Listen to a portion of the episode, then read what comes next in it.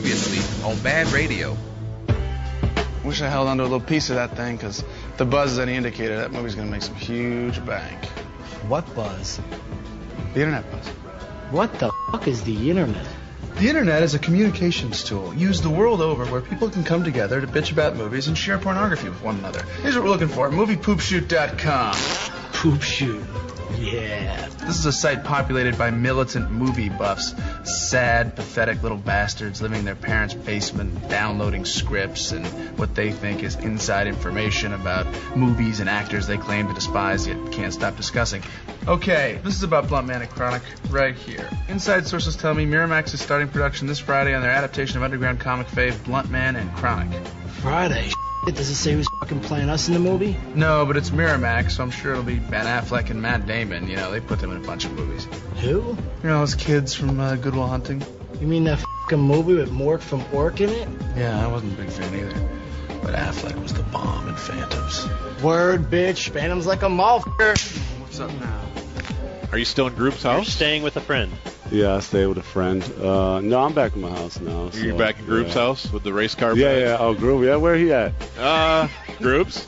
Hey Dirk, Hey, buddy. how you doing, man? Good. How are you? Awesome. How's the fam? They're good. Good. So that's resetting that story again. No, no. Oh, You which bought one? no, not the. Oh, not the Uh, house story again. We talked about it the last two years straight.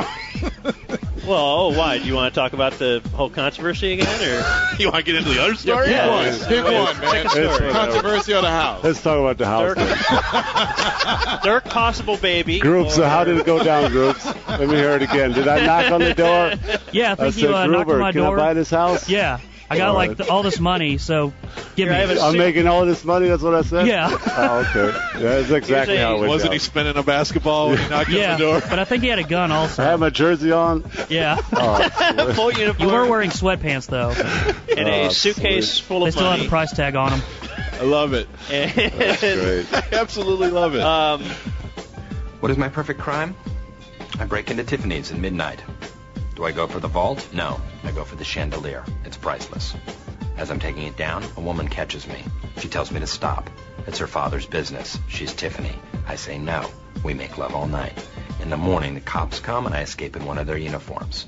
I tell her to meet me in Mexico, but I go to Canada. I don't trust her. Besides, I like the cold. Thirty years later, I get a postcard. I have a son, and he's the chief of police. This is where the story gets interesting. I tell Tiffany to meet me in Paris by the Trocadero. She's been waiting for me all these years. She's never taken another lover. I don't care. I don't show up. I go to Berlin. That's where I stash the chandelier. All right, you say there's a level of sensitivity in baseball fans. Now, let me ask you if it's higher, lower, or just regular the sensitivity of Boston baseball fans when it comes to underrating some of their grittiness. Like, so are you? I think Boston blew up. Are well, you, are you? Are you? figuratively, it was the first Boston blow up. Um, Evan Grant, many years ago. You remember the internet went nuts. So what do we do with this? I don't know. I don't know. Do we Please, acknowledge it? uh, just do we ask continue. for- I don't know. Just bask in the glow that is. Do I ask for Move a on. shot? Do we need a drink? Or how about a BLT? or a peanut butter and jelly sandwich? Uh, the point is that So are you particularly is- this intrigued happens that a lot. It's This- a Boston writer that left LeBron, like that did not give LeBron the one vote. Don't do it. That guy in a little coat. That guy in a little coat. Don't. that guy in a little coat. That guy in a little coat. Take it off. I'm serious. Richard, what's happening? Oh, oh. Hey, it's Sean Schemmel, the voice of Goku from Dragon Ball Z. I never listen to Bob and Dan on the ticket, and I also don't watch sports. But tune in for some other stuff that has to do with sports, and maybe as sports fans you'll like it. If you laugh at AIDS, it goes away. Right about now, Sports Radio 96.7 FM The Ticket presents the Bad Radio Weekly Wrap Up Podcast. This week, it's Dirk Day. We have an audio bag of fun, and Quincey on the hard line. Also, hashtag keys on Mino, Julie Dobbs, Engineer Blake, RIP Bob, and RIP Donnie Dew. And now two guys that call themselves the chancellor of their own homes. It's Jake Kemp and Dan McDowell. Shut it down! Let's go! So grown, so huge. Get out of here. I'm in control here, Bill. I don't want audio. Football, football. Isn't football great? Man, I love football so much. You want the ultimate. You gotta be willing to pay the ultimate price. Is this it? Is this it? Get up!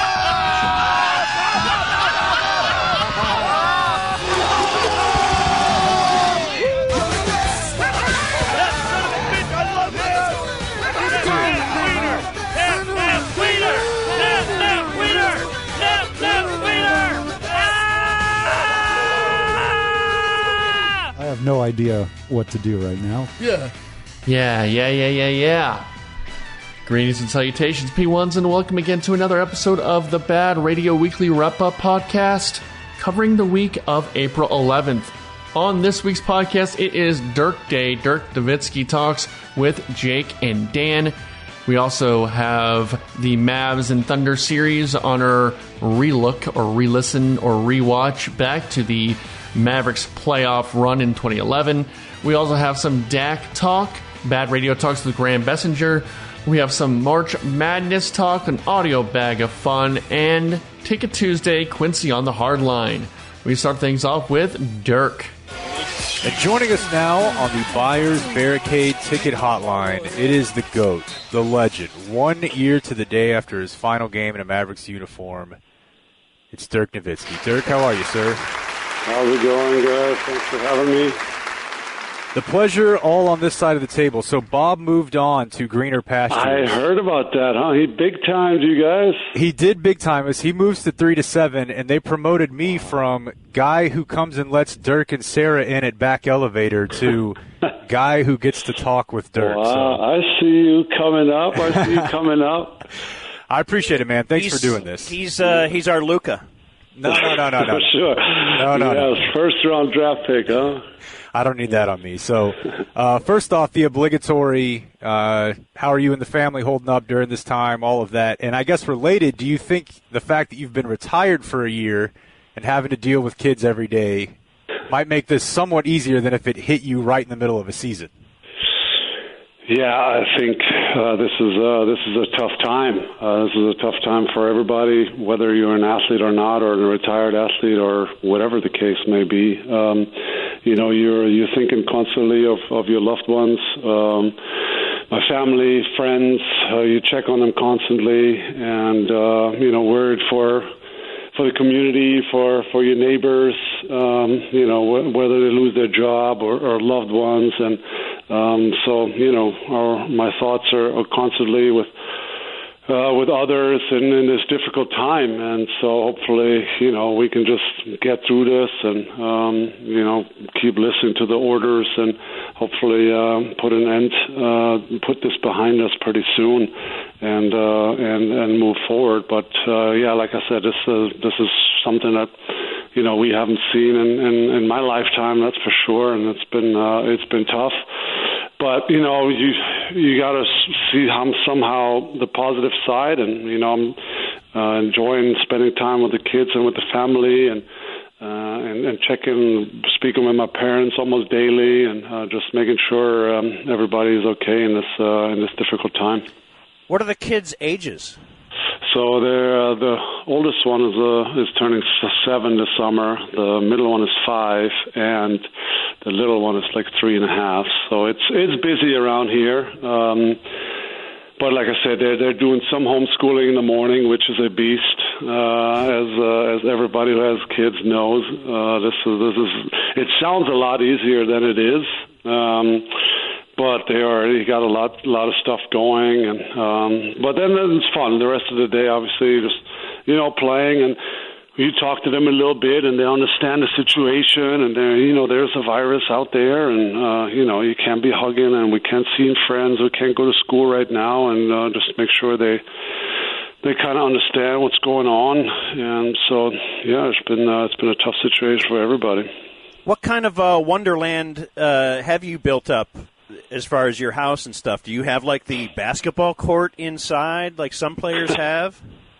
I don't. Uh, we have a, a nice garden, obviously, so we're we're we're fortunate there that they can, of course, go out and, run around when the weather's nice. So we're, of course, we're we're in a fortunate uh, situation there, and um, yeah, I mean, they're just trying to you know keep them busy, uh, keep them learning stuff in the morning, and then you know entertain them, you know, whatever the case may be. You know, read a book and the Easter egg hunt coming up this weekend, and you know just just uh, trying to get through this this time with uh, with them still having having having fun and uh, and interacting, obviously, and learning. I guess hypothetically, just looking at your own life, and we all do, you know, clearly we'll lay it out and just say, okay, other people have uh, much worse than we do, for sure. Mhm. But it's kind of cool if this had to happen ever. It didn't happen during your final season, like that. That would have erased, or, or you know, I, I, I wonder if your mind has gone to, would I have come back for another year if it had been abru- abruptly ended like this? Um, yeah, of course, I was I was fortunate there. Um, tough to put me in that position. I probably would have not uh, going through another season just because I didn't get the ending that I was hoping for. Um, watching, I was watching Vince's press conference there. Uh, I think that they finished their game in Atlanta, and then they, they already knew that um, the uh, the season was suspended, and, and he kind of said in his press conference, "Hey, look, if if this was it, then this is it. Uh, not the ending that I wanted and, and would have hoped for. And but you know, I've had a heck of a ride, and of course that." Uh, felt felt bad for him. I think uh, what he's been doing for now in his 22nd season is is amazing, and I'm sure he the last couple weeks and months he would have deserved or and gotten a, a couple more standing ovations, maybe even a going away thing too. So uh, I felt I felt bad for him look, uh, listening to that, that press conference, and but you know hopefully well we don't know it's things change from day to day, from week to week, and hopefully there maybe there is even an end to the season but it's just uh, just too early to tell. But for for his for his sake, I wish there was there was an end to uh, where where he can be celebrated as well. Dirk, you went with a lot of different looks over the years, and that's been somewhat of a topic of conversation as it relates to the statue and what exactly the look will be. And, you know, the, the one leg came later, so maybe it'll kind of go with that here. I say all that to say, have you seen Luka's quarantine beard? I just saw it on uh, on on his Insta story yesterday. Um, it's it's interesting. I think some of the guys are, are letting it go uh, during during this time at home. Um, some of the, the the team the teammates had a had a little chat the other day, and I was watching it. So. Uh, yeah, some of the guys are just, you know, not shaving. Um, I did the opposite. I had a little beard going, and then I completely shaved it off. I looked like uh, a younger version of myself. Uh, so that was I did I did the exact opposite. To me, Luka's beard looks like the first time you ever grow a beard in your life. It's, it's a little patchy. It's a little patchy. Yeah, I mean the kid is the kid is 21. I don't think I was able to, to really grow a beard. All I had going there for a while was that that little goatee thing, not the goatee, that just on the bottom. What what do you call that in English?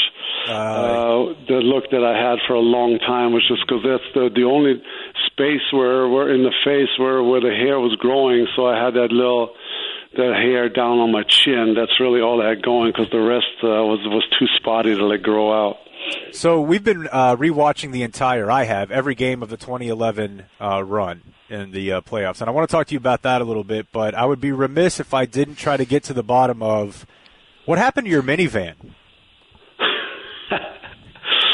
Great question. So I was uh, I was I was getting uh, picking the kids up. They were went for a walk, and then uh, I drove by somewhere, and uh, I drove into this little road there. That's um, it's actually it was here. It was around our house, but it was uh, a dirt road, and I thought I'd just make it through. And sure enough, it rained a lot that the couple days beforehand, and I was like, "Oh, I'll be fine. I'll make it through." And sure enough, I got stuck with my minivan um, for, with the kids in the car, wifey, and they're all like, "What is going on?" So I was like, okay, you guys go home. It wasn't far from home, so they walked home, and I was sitting there. I was like, okay, what am I doing here? Um, so I remember um, Deron Williams had a, had a, had a big truck, D. Will, and you know I knew he lived around the, the neighborhood, and and so I just gave him uh, gave him a text. I was like, hey, bud, I know it's this is super random, but are you are you at home by chance uh, with your truck? And he's like, yeah, what's going on? And he couldn't believe it. I mean, when he drove up and he saw me there in the little dirt road, I mean, he was dying laughing. Um, so he uh, took us a little bit, like 10, 15 minutes, and uh, he got me out. Um, so that was um, that was my highlight. And of course, he he filmed it a little bit as I as he got me out, and uh, he put it on his social media, and it it, it obviously blew up because at the time the the league was already canceled, so it was really the only thing that was, I guess mattered at the time, and so it it kind of went uh, went viral, and uh, it was uh, it was funny though. I got a lot of comments on on the minivan. I got to say. Dirk, you drive a minivan? Yeah, so with when we're Oh, no. when I'm when I'm moving with the kids, when we bring them to school and stuff like that, and uh, then we got a little minivan, um, and so yeah. So how many comments I got? Of course, Dirk drives a minivan. It's just it's it totally it's all coming together. Dirk's driving a minivan. So What's what's your cool car? You got to have a cool car. uh, yeah, yeah, I have a Tesla uh, that I love. Actually, the X. Um, I like that. I got a Range Rover that, that I love. So uh, those are really my mm, the boy cars. But when when I'm obviously driving with the ki- kids and going to school and stuff, then um, then we're going in the minivan. Is the Tesla self-driving? Yeah, I think all of these got the feature now, which I don't really trust in or believe in 100%. So I always keep my keep my eye on the road for sure. That's awesome, man. Yeah. Uh, Dirk is with us, uh, and you live in Dallas, right? Obviously, you called uh, uh, Deron Williams. Uh, he do, he does not live in Germany, so No, no, no. I'm I'm here. I'm here. Yeah. Yeah. We're, uh, I was traveling a lot this year, which which obviously I wanted, and traveled with the kids. But you know, uh, we've been home since uh, end of February. We came back from travels, and so since then, uh, it's been here. Some guys with uh, giant money too might have drivers or things like that, or maybe even nannies around the house. Do you have any help with all of this, or is it just uh, you and the lady? Uh, yeah, a little bit, uh, but we're trying to obviously um, stick to the rules and, and do everything ourselves as much as we can. Um, and like I said, it's been it's been a challenge, but also also fun. As we as we all know, we all we all have so much stuff going on in our lives, and we tra- I traveled so much, even for for the FIBA position I took in the, in the International Basketball Board, and so I was traveling so much this year. So this time is just I'm just using it to to be with the kids and uh, and, and enjoy and and make really the best out of out of out of a tough situation. So, uh, as a newly retired guy, I remember in the past you saying that you grew up. You know, we'd ask you what sports you loved and you liked skiing and all that, but you were not able to do that under contract in the NBA. Have you gone out and hit the slopes, or you know, what have you We- done that you we- weren't allowed to do? We did go skiing. We uh, we were traveling this year uh, over Christmas, so we were uh, gone, and my family came up, and we went uh, skiing in Sweden over over Christmas and New Year's, and um, had a blast. I mean, I. that- I can't even. I shouldn't even tell this, but my second day, I was like, "Oh, I got this. Let me go down this little blue slope that's ended up being a little red on the bottom."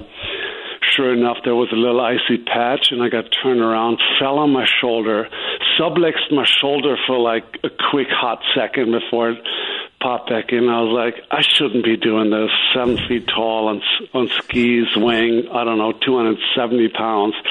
It's just a lot of force going down there. So, um, so then I, I took like two or three days off. I was like, ah, I shouldn't be doing that. So I just stuck with my parents uh, for for a while. But uh, the kids were doing great and they enjoyed it. And I'm sure uh, one day we'll do it again. But I've uh, I had enough for for one time for now. Oh wow! Uh, and following up on that, you said, "Here I am, 270 pounds." I thought I read something that you said you were pushing 300.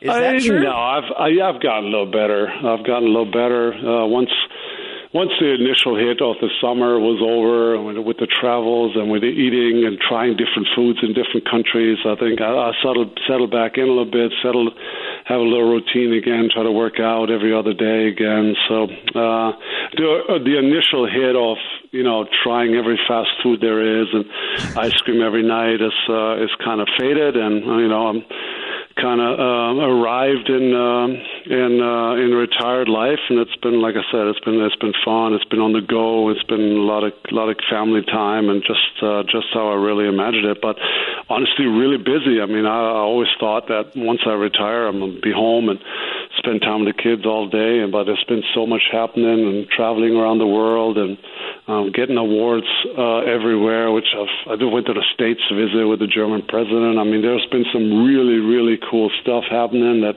that I would have never thought would ever be possible. So it's been it's been a, a action packed uh, packed year, and I I really enjoyed it. Is is Holger good with the kids? Like, is he Uncle Holger? Uncle Holger, he actually came. You know, he's uh, he's obviously not doing too well now that there's n- there's nothing for him to do anymore here with uh, with basketball. So we he wasn't having a, a good time. So we we got him out here. He came over in like February, and uh, he just hung out. Uh, he just hung out and played with the kids. He tried to teach my middle son uh, to play chess. And I'm like, Holger, he's five. He's like, oh no, no, he can, he can do it. He can do it. Uh, you know, he's he's a, we used to call Holger is the nutty professor. So he's uh, he's he's teaching him, and um, and he was he was doing good. But then after a few lessons, he's kind of like, all right, I'm over this. Where's the ball? Where's where's where what, can, what else can I chase? So he kind of lost interest after a few lessons. Dirk joining us here on the ticket. My one basketball question is you know, it's been 10 years, almost 10 years. So it's like most Mavs fans have five or six things that they remember very vividly in their mind about the title run. But in reliving game by game, it's just such an emotional roller coaster. And we all remember the blown lead in game four against Portland. But I guess I didn't remember just how dominant you guys were late in games, on the road. Like, I think in my mind now, Game Four in Portland and that blown lead is a huge, huge turning point. Was that anything that was said amongst the guys in the room? Was it understood, or did you guys view that as a as a huge just paradigm shift? No, you know, uh, the big big change was for for Game Five at home, and and you know they they credit me with it, but I'm not even sure if I did that much, but all I base. I don't, you know me. I don't say much in meetings and stuff. I'm kind of the quiet guy. If I say something, I address something. But before that game five against at home here, uh, I just I just said to the guys, we're we're not losing. We're they they can't beat us on our home court. And we're going to go up to Portland being up three-two, and I was I was really confident about that. I didn't think Brandon Roy could do that again. What what he pulled off there in Game Four to to tie the series, which was I don't know, he scored like 20 in the fourth quarter or something. He was amazing, but I didn't think he had that in him to do it again. And so I was I was pretty pretty confident that we're going to win that Game Five and and somehow win the series. So and then it was just we started to roll. I don't know. We got got a little fortunate, of course, there in the Laker game one, which they really dominated, and Kobe was on fire. And I think we kind of stole that one, and then I think from there we kind of rolled. I think that that gave us a huge confidence boost uh, throughout the playoffs, and and the other day, uh, I haven't watched any of the the the 2011 run that much. I watched the end, uh, the the f- game six of the Miami series was on NBA TV the other day, and I watched uh, some of the fourth quarter. And I got to say, we were really good defensively. Obviously, everybody says we had a good group, and um, but we with with Tyson out there, with with Matrix out there, and with with Jay Kidd uh, they, those guys are moving, man. They were plugging holes, and and me and Jet were kind of in the way, just trying to trying to help out where we can. But those three guys, I mean, they were they were they were crazy on on defense and moving and stopping and rotating for us. And um, I mean, that's that's how we really won uh, in in the playoffs was uh, being really really good defensively down the stretch and offensively, you know made some uh, make some big uh, big baskets when when we need it. But I got to say, I think we were an underrated defensive team that year with with our with the defenders we had with DeShawn and and, uh, and some other guys that that had some length. And Hay- Haywood was a good shot blocker, obviously. And So we were we were I think under underrated defensively. So, so Jake's been finding old audio too of like what TNT was saying, you know, first round, second round, as as as it goes.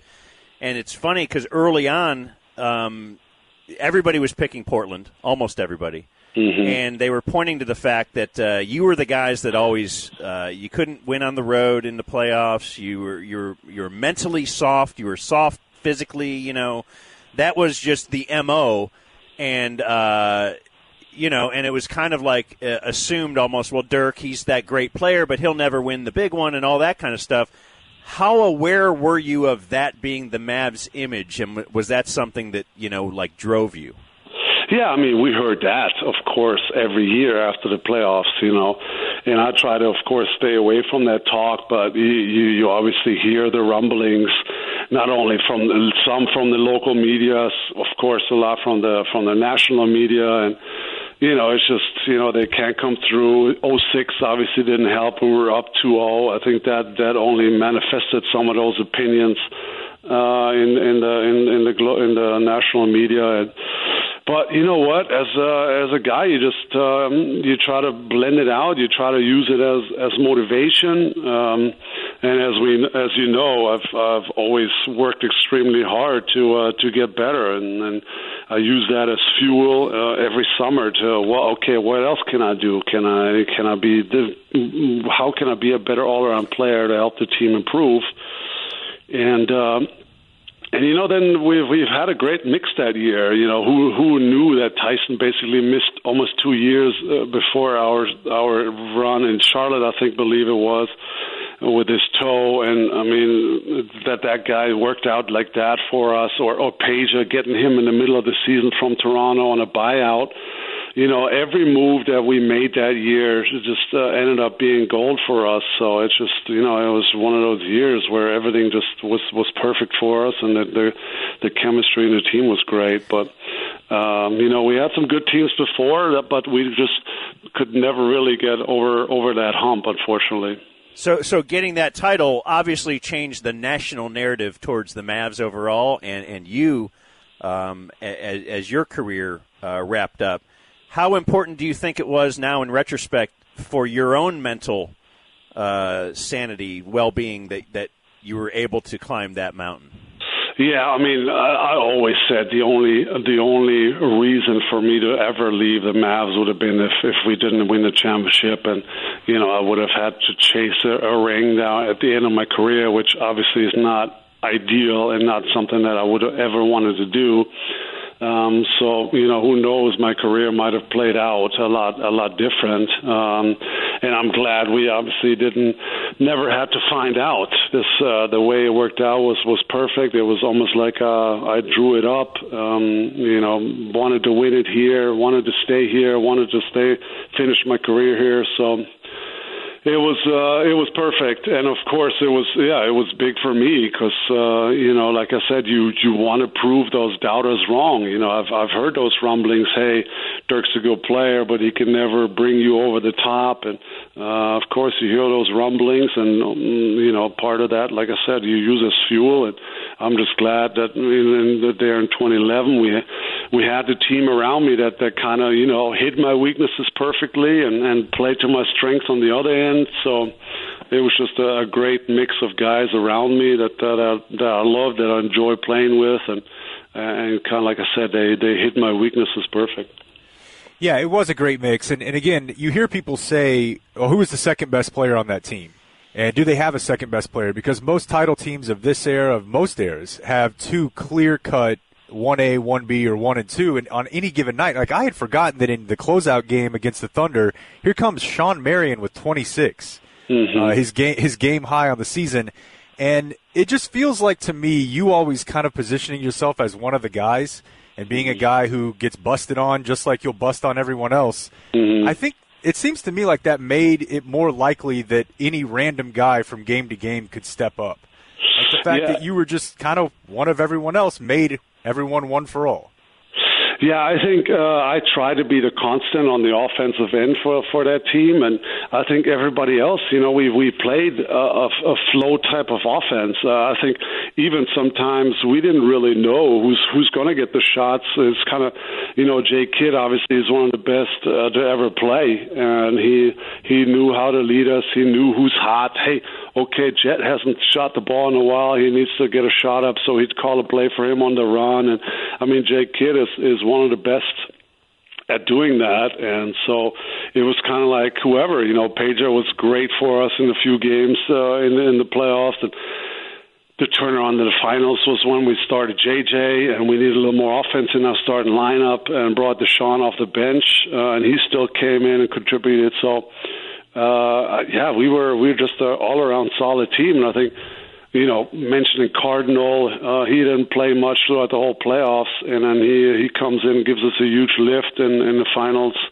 um, and so it's like, yeah, we we had so many guys that can make plays, and and Shawn was constant for us on both ends of the floor. His defense on on the best player, uh, on the best wing players every night, and and his float game and his shot making. So we had a we had a good crew, man. It was uh, it was fun, uh, and, and it was fun in the locker room, and we we tried to put our egos to the side and just play to play a team game. And you know, coach made it said it from the beginning. If you guys are decent defensively and you get stops, then you can you can play your flow game and and, let Jay Kidd run uh, run the offense, and and that worked uh, worked out great for us.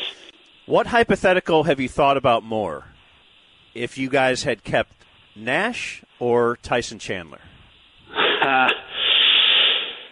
yeah, I mean, I've been around so long, I kind of understand the business of the game. Um, you know, it's just uh, I think what hurt us really was was the lockout after uh, after winning it all. Um, you know, it's just that we made some business decision after the lockout that um, that that hurt us a little bit in, in the long run. Um, with Nashi, I think that was tough. Uh, he, I think Mark felt like his back was was not going to hold up for six plus years or whatever the Phoenix offered him, and um, and so he he he let him go. Where I thought for sure we should have kept him but uh, it's just sometimes you make you make business decisions um, that you regret later, and sometimes you make uh, you get lucky with some with some decisions, as we did in, in 2011 with with some of the guys that uh, that I mentioned. So.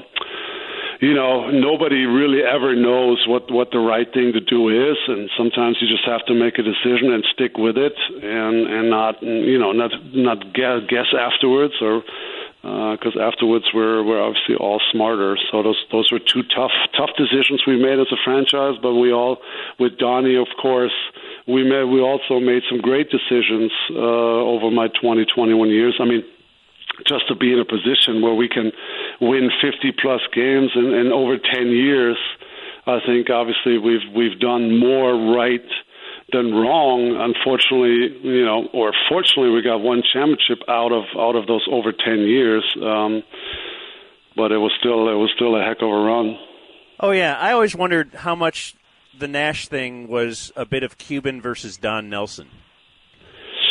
Yeah, I'm not sure if it had started there or if it started over that after we let Nashi go. I'm Oh, not. I can't really recall that whole time how what happened there. I know Nashi called me and said, "Hey, you know, Phoenix is here and they put this offer on the table, and uh, if the Mavs don't come anywhere close, I'm I'm out of here." And so I was like, "Oh." pff, uh, see what happens. And then, sure enough, uh, the next day he's like, "Yeah, I committed. I'm gone." Um, so that was a tough time, and I think Nelly wasn't happy about that. And um, you know, we the the point guard spot is is an an important position in uh, in Nelly's system. You know, with with running a lot of pick and rolls and. Um, and so he felt like Nashi was uh, was a great uh, fit for for his style, and so I'm not sure if uh, if the if the breakup really started over that or what, what else, what other things happened. But you know, it is what it is. It's uh, it's history, and of course, you know, sometimes you let you let it creep in. A what if? Uh, if if I would have finished my career with Nash and Finn, what would have happened? You know, sometimes you think, you know, Nash the the player he developed uh, into in, in Phoenix was was unbelievable. I think the athletes he had around him, we didn't have here. So he he looked. I mean, the two-time MVP. I mean, it, that that system and the team that he had around him was absolutely perfect. And I think with him leaving, and then Mike, of course, helped me grow here. You know, taking taking over the reins and um, you know making it my team, and um, that I don't know if that would have happened with with Steve and Mike being here also. So. You know, I think as to every situation, there's there's pros and cons, and um, we'll we'll never really know what uh, what would have happened. I got a couple more quickie things. Yeah, no Uh, worries. And we do appreciate uh, your time. We do Yeah, every no year for the Yes. last what 19, I 20 know. years. You've been on with Bad Radio in some form. But no. Uh, sorry about that. If we add it all up, it's going to be like a whole day. Different without without uh, Bob talking soccer and some other stuff. Um, Yeah. it's- it's yeah. I, I have no trash talk to do regarding EPL. Sorry, you're safe. I was okay. One of the things, and it might you might uh, go with a soccer answer here or something, but I was wondering the coolest thing that ever happened to you, like that because of who you you know the basketball and what you've become, and you know some people get to meet a president and they think that's really cool, or uh, you may think it's cooler to meet a uh, a, chancellor. Uh, what's what's the coolest thing that all this has brought you? And I and I'm going to follow up with something that I, I saw you you say years ago. But go ahead. I mean, that's tough to pick one. Uh, of course, I was very fortunate, uh, you know, to to meet artists, actors, um, you know, presidents here in Germany. Uh, I mean, that's that's super tough travels. I mean, places I was able to travel with basketball. Uh, I mean, you kind of put me on the spot there. I'd have to, I'd have to really, really think about that. But that was, that was, yeah. I mean, my life has been has been, of course, a dream, and of uh, the people I've, I've I was able to meet, it's been it's been unbelievable. And the doors, of course, it has opened uh, for me. It's been it's been amazing. You got to meet Damaris. yeah, I'm not sure if that's one of the good things. yeah. Uh, let me give you one though. So this is from an article that was in uh, 2012. Mm-hmm. And you said a cool thing that happened to you recently was Muhammad Ali sent me a package. Mm-hmm. It was a boxing glove with the inscription "You are the greatest." You said at the time, "Please don't ask me immediately about the political meaning of the gift. I was simply happy I sent Ali a golden basketball with a similar inscription." Mm-hmm. So he wasn't allowed to ask you at the time about the political meaning of that gift. Here we are in 2020. Okay. The political meaning of the uh, the gift. Ali sent you a, a, a package. No, it wasn't really that that political. Um, it was just you know the, his caretaker wrote a, a big letter f- with it and said uh, we we watched all your finals games and he wanted you to have this and um, so it was a letter of authenticity. Um, so th- no, there was really no political meaning with it or behind it. Um, I know obviously that Muhammad, um, you know, went through some stuff here in his in his um, boxing days or in his in his career, but um, yeah, no, there was really nothing political with it. Okay. Well, that was, that was little false tease you put in there. Then. Yeah, I guess I'm not sure. Maybe that was uh, translated uh, from German or something. I'm yeah, not sure. possibly. I, I yeah. saved. Yeah, I saved this article. Yeah, did uh, you? Did for all do these years, I've translate, huh? uh, possibly. If you remember, nobody in the United States knew that you had been engaged, and we found a German article that we uh, they put into a translator, and, and they they had reported that months before. That Yeah. you remember we broke that here on the show. I can't remember. I mean, yeah, that's that's good stuff. Uh, last thing for me, I've heard you say in a couple of interviews, one of them with Damaris, uh, that you've been taking some business classes and some finance courses, and just that you've that you have a, a business interest. Cuban wrote a business book uh, post career, Yeah. Yeah. and that you've set in on some business pitches. So, uh, do you have any sort of feel for like what sort of business or industry you might want to be involved in? And two, is this just a long con to be a guest host on, or possibly replace Cuban on Shark Tank? Ah, yeah. Yeah, I'm gonna leave Shark Tank uh, to Mark. That's for sure. But you know, you know how it is as an athlete. Um, you where we're so busy and traveling, and then I played in the summer for the national national team all the time. So, you know, I didn't I didn't learn as much or or wasn't interested in as much as as I should have been. And so now you know, my career is over, and I'm like, oh, it'll be cool to get into some business stuff, and and listen to some pitches lately, and I'm just sitting there, and you know, they're throwing around language that I've I've no idea about. I never went to college, uh, and so it just you know, for me, it's just interesting now to to kind of you know learn uh, to to take some classes and uh, and and you know get some get some tutor sessions and and you know just understand some of that stuff and and the business world and uh, the finance world and some other stuff and I mean I will never be uh, a guy that runs his own business I mean I don't but you know it's just uh, it's fun uh, I like to learn now that I'm obviously uh, have more time. Uh, and once the kids get a little older, you know, I've, there's other stuff I want to. I want to learn another language. I want to learn how to play piano, and so I got all these dreams and goals now for for after basketball life and and business and finance is, is definitely in there, and I uh, just want to want to learn and keep improving as as we get older. I think that's that's that's definitely key. I have a last question, but uh, I'm laughing that so you have all these goals and dreams. The first thing you did when becoming retired is try every fast food. mm-hmm. That was my first dream. now we'll get to piano. yeah.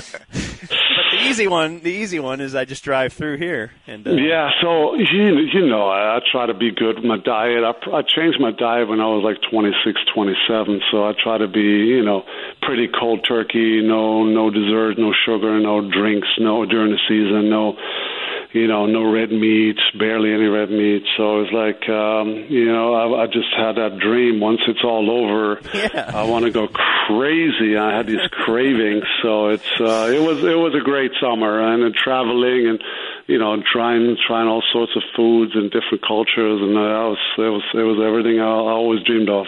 Man, my final question is just totally out of left field. It doesn't relate okay. to anything we've been talking about, uh, but it yeah, is. You're good. You're good at that. So. Yeah, hey. that part hasn't changed. What, what, was it like playing with Dennis Rodman?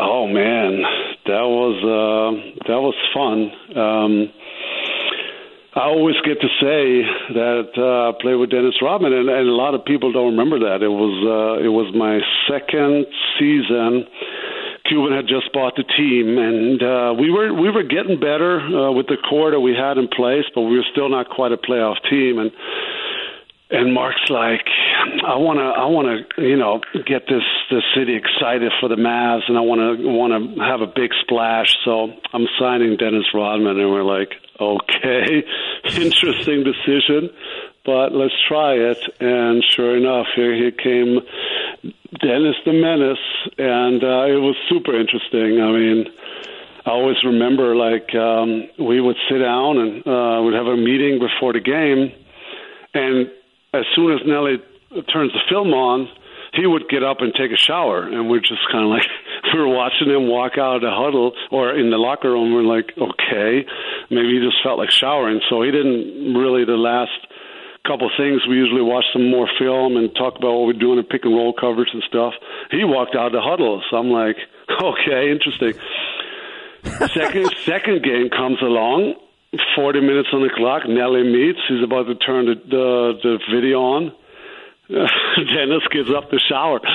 So in the game came, I mean, he kind of was doing his own thing. Sometimes he would like, you know, hedge a little bit on pick and roll. Sometimes he would try something else. Sometimes he would switch. I mean, he was kind of like on his own program, and uh, it was uh, it was interesting uh, to say the least.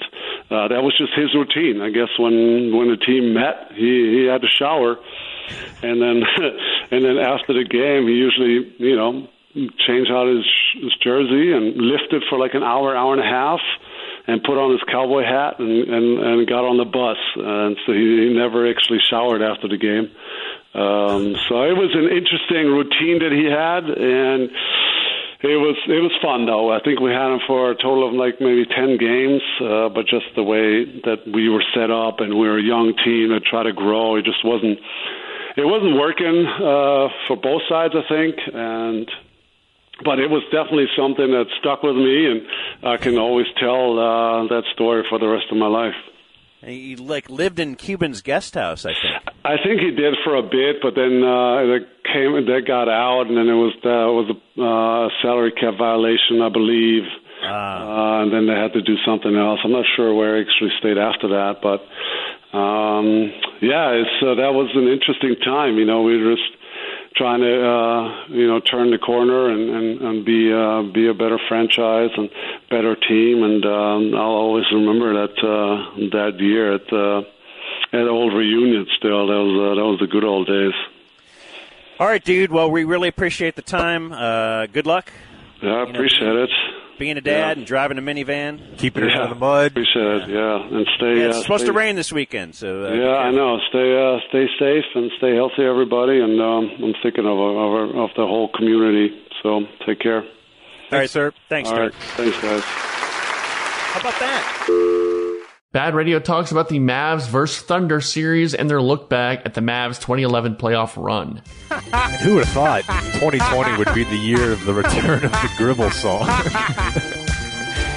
All right, 12 at 6 here on Bad Radio with Dan and Jake live from Dragon's Den.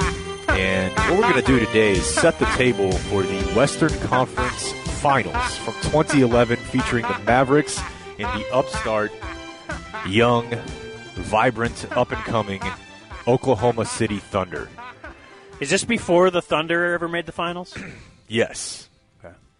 So the Thunder had experienced one of the most dramatic turnarounds. I don't want to say in, maybe in league history, but it, it's up there. They won 23 games in 2008, 2009 under PJ Carlesimo, who was fired midway through the season. Scott Brooks took over. Uh, so they go from 23 wins in 2008, 2009 to 50 in 09, 2010, and 55 in 2010, 2011. Wow. Just ridiculous. Uh, so their first season in Oklahoma City was that 08, 09 year. That was the first year. The 20 some wins? Uh, 23. And they immediately get to 50. And Did they have Russ yet? Uh, they, Russ, They definitely had KD. KD was in Seattle. Yeah. Uh, the 08 09 team had, uh, it did have Russ, who was 20 at the time. People forget how young he was when he came into the league. Uh, Durant was 20, and Jeff Green was 22.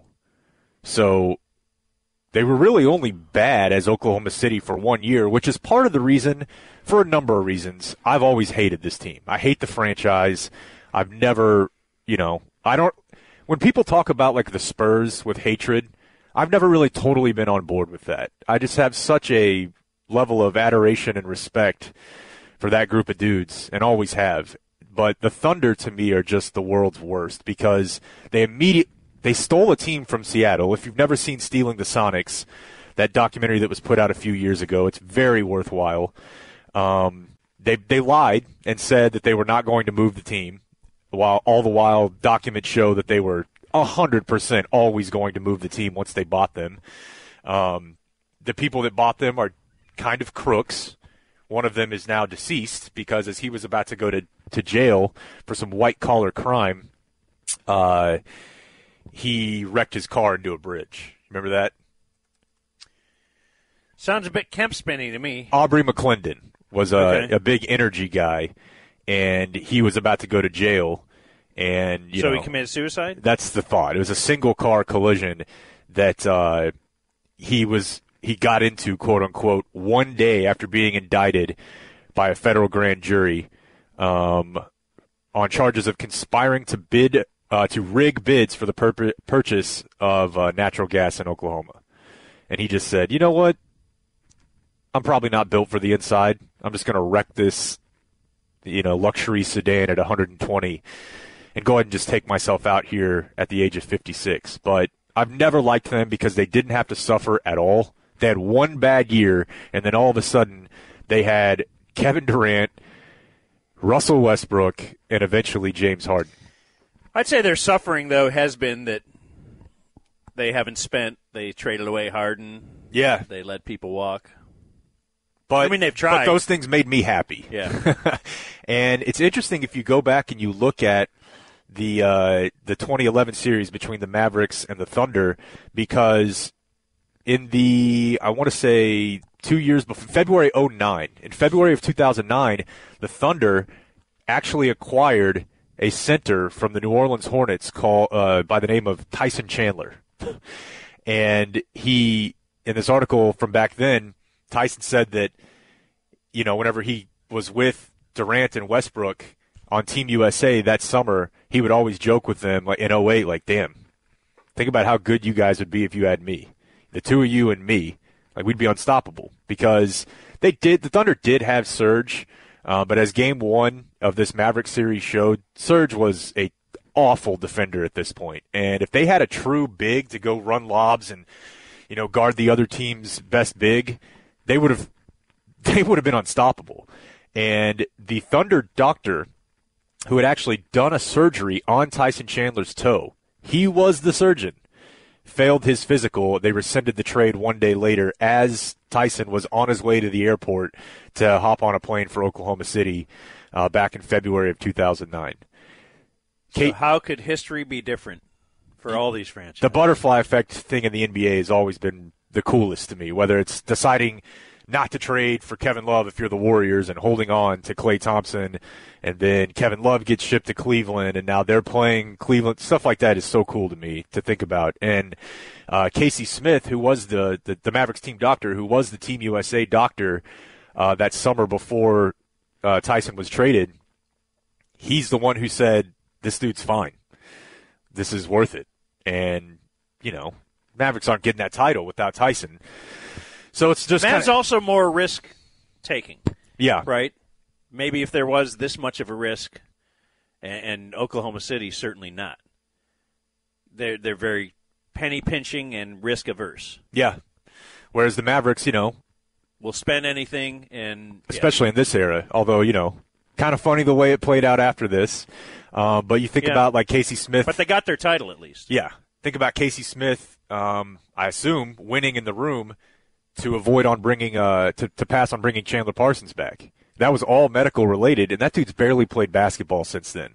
Since Casey Smith said it's just not worth it with this dude's with this dude's lower half. So that's an interesting angle to this. And that was after the title, right? So Oh, yeah. we've already had our title. So Right. I, I feel like Cuban might have been more risky before the title. Probably so, yeah. But if anything, you just have to tip your, your cap to, to Casey Smith. Um, and yeah, it's really interesting to think about what would have happened if Tyson would have ended up in Oklahoma City because they had already completed the trade um, in, in principle. They were going to give up Joe Smith and Chris Wilcox. Um, and then the other thing about that, though, is that because they are cheap, it's thought that maybe the Thunder also kind of got scared on paying Tyson the $25 million he was owed over the next two years, which, as I went back and watched game one, not to get too specifically into this game, we'll do that tomorrow. It is just insane that you do not see James Harden check into the game until three minutes left in the first quarter. A guy who is arguably the most dominant scorer maybe the game has ever seen. he's certainly right now um, one of the toughest covers, and he's just three minutes in the first quarter. Like he and they almost view they almost mention it in the telecast like a oh here's a desperation play. It's Harden time because they need to get a little shooting out there. I mean he's coming off the bench in 2000 in the summer of 2011, and it's just Now was he like trippy. was he like Jet in that he would be in there in crunch time of the games? Yes, I do believe that's the case. But like for example, in this in this year, he averaged 12 points a game in 26 minutes and started only 5 times. He started a total of 7 games in 3 years for the Thunder. Like they just didn't you know, his his third year, he played 31 minutes a night, um, but only started 2 games. I mean, they just never So even though, even with those numbers, Houston somehow saw. Yeah, this guy could be a, not only a guy we should trade for and make a starter, but like build everything around him. Yeah, and I've heard Daryl Morey talk about this before and say, like, you know, because the Rockets are a very analytically inclined team. Yeah. Um, everyone kind of is now, but they were one of the first. And I've heard him say before, like, okay, this dude shoots 39% from three on almost three attempts a game. Uh, I guess at that point it was actually only like two, att- uh, four and a half attempts a game. And I've heard Morey say before, if you can hit it close to 40% at that number, there's no reason you couldn't continue to do it at doubling. If it was one attempt a game, you might say that's really tough to project. But if you're averaging four and a half attempts a game, shooting 39%, they very correctly bet that he could. I mean, for example, last year he took 13 threes a game and still hit at a Now- pretty good percentage. Not 39, but pretty good. But some guys you would say, like let's say Boban is a guy, or Yeah. maybe JJ back in the day would be. If he was out there for more minutes, that would overexpose him, and it wouldn't. You know, he's playing against backups, right? So I don't know if that was an argument, you know, ever thought of by OKC to justify what they were doing. But it's pretty cool that Morey could see through that. Like it's amazing, actually. It's incredible. that you would trade for a a sixth man and build everything around him, pay him, and They maxed out a guy who had started seven games. it makes you In three years. It makes you really question the uh, talent evaluation ability of Oklahoma City. They had him there. They had him in practice every day. Because don't you even just sit there and go, you know, this league, you definitely need a superstar to win a title. Uh, if you win two, that helps you a lot if you have two. But if you have these three guys, all league MVPs at the same time, kind of in their prime, and you didn't win a title, is that kind of embarrassing? It is embarrassing, and, and I, I don't know if it's talent evaluation or not because Sam Presti, the Thunder GM, is pretty highly. He's well regarded in the league. Well, who's the coach? Scott Brooks was for a long time the whipping boy of everybody. You know, every NBA fan, just like why, why this guy? He was there. He had, you know, Right. And the other factor with that, he had the roster. um, and I think at the time I probably defended it a little bit because think back to whenever the Mavericks were in their heyday, Cuban was losing a lot of money. I mean, they were the second most luxury tax team for like a decade. They were not making money. And then you think about the Thunder and you're like, okay, well, they're in a small market. Man, I don't know. I mean, if they don't want to pay the guy, if they don't want to go to the luxury tax, they don't want to pay the guy. So one, I think they moved a year early. You know, I think they could have waited another year before trading him. And then second, about two years after that trade went down, where they moved Harden to Houston, Zach Lowe obtained a memo.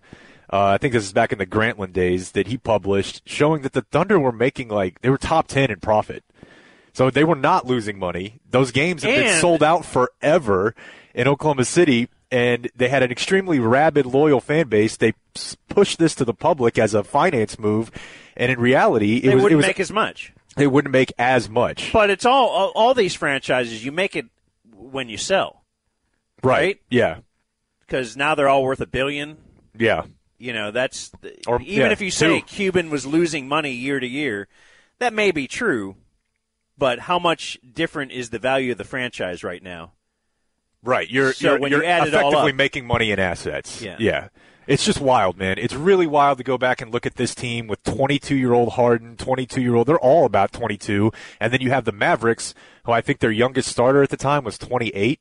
It's really the oldest and the youngest two teams in the league uh, squaring off against each other uh, in the Western Conference Finals in 2011. And the Mavericks were not going to be stopped by the Thunder. The, Th- the Mavericks look like they're playing a little brother team in this series. And it's really cool to go back and see all those guys on the floor uh, at the same time. And I think it just adds to the mystique of Dirk that, you know, it's not just Brandon Roy in the first round. It's not just the Lakers uh, and Phil. It's knocked all- off Phil and Kobe. Right. And knocked now- off LeBron and, and the, the big three. in their first year, whenever everybody was, you know, hyped that, you know, is not not one, not two, not three, not four, not five, but, knocked off a three MVP team.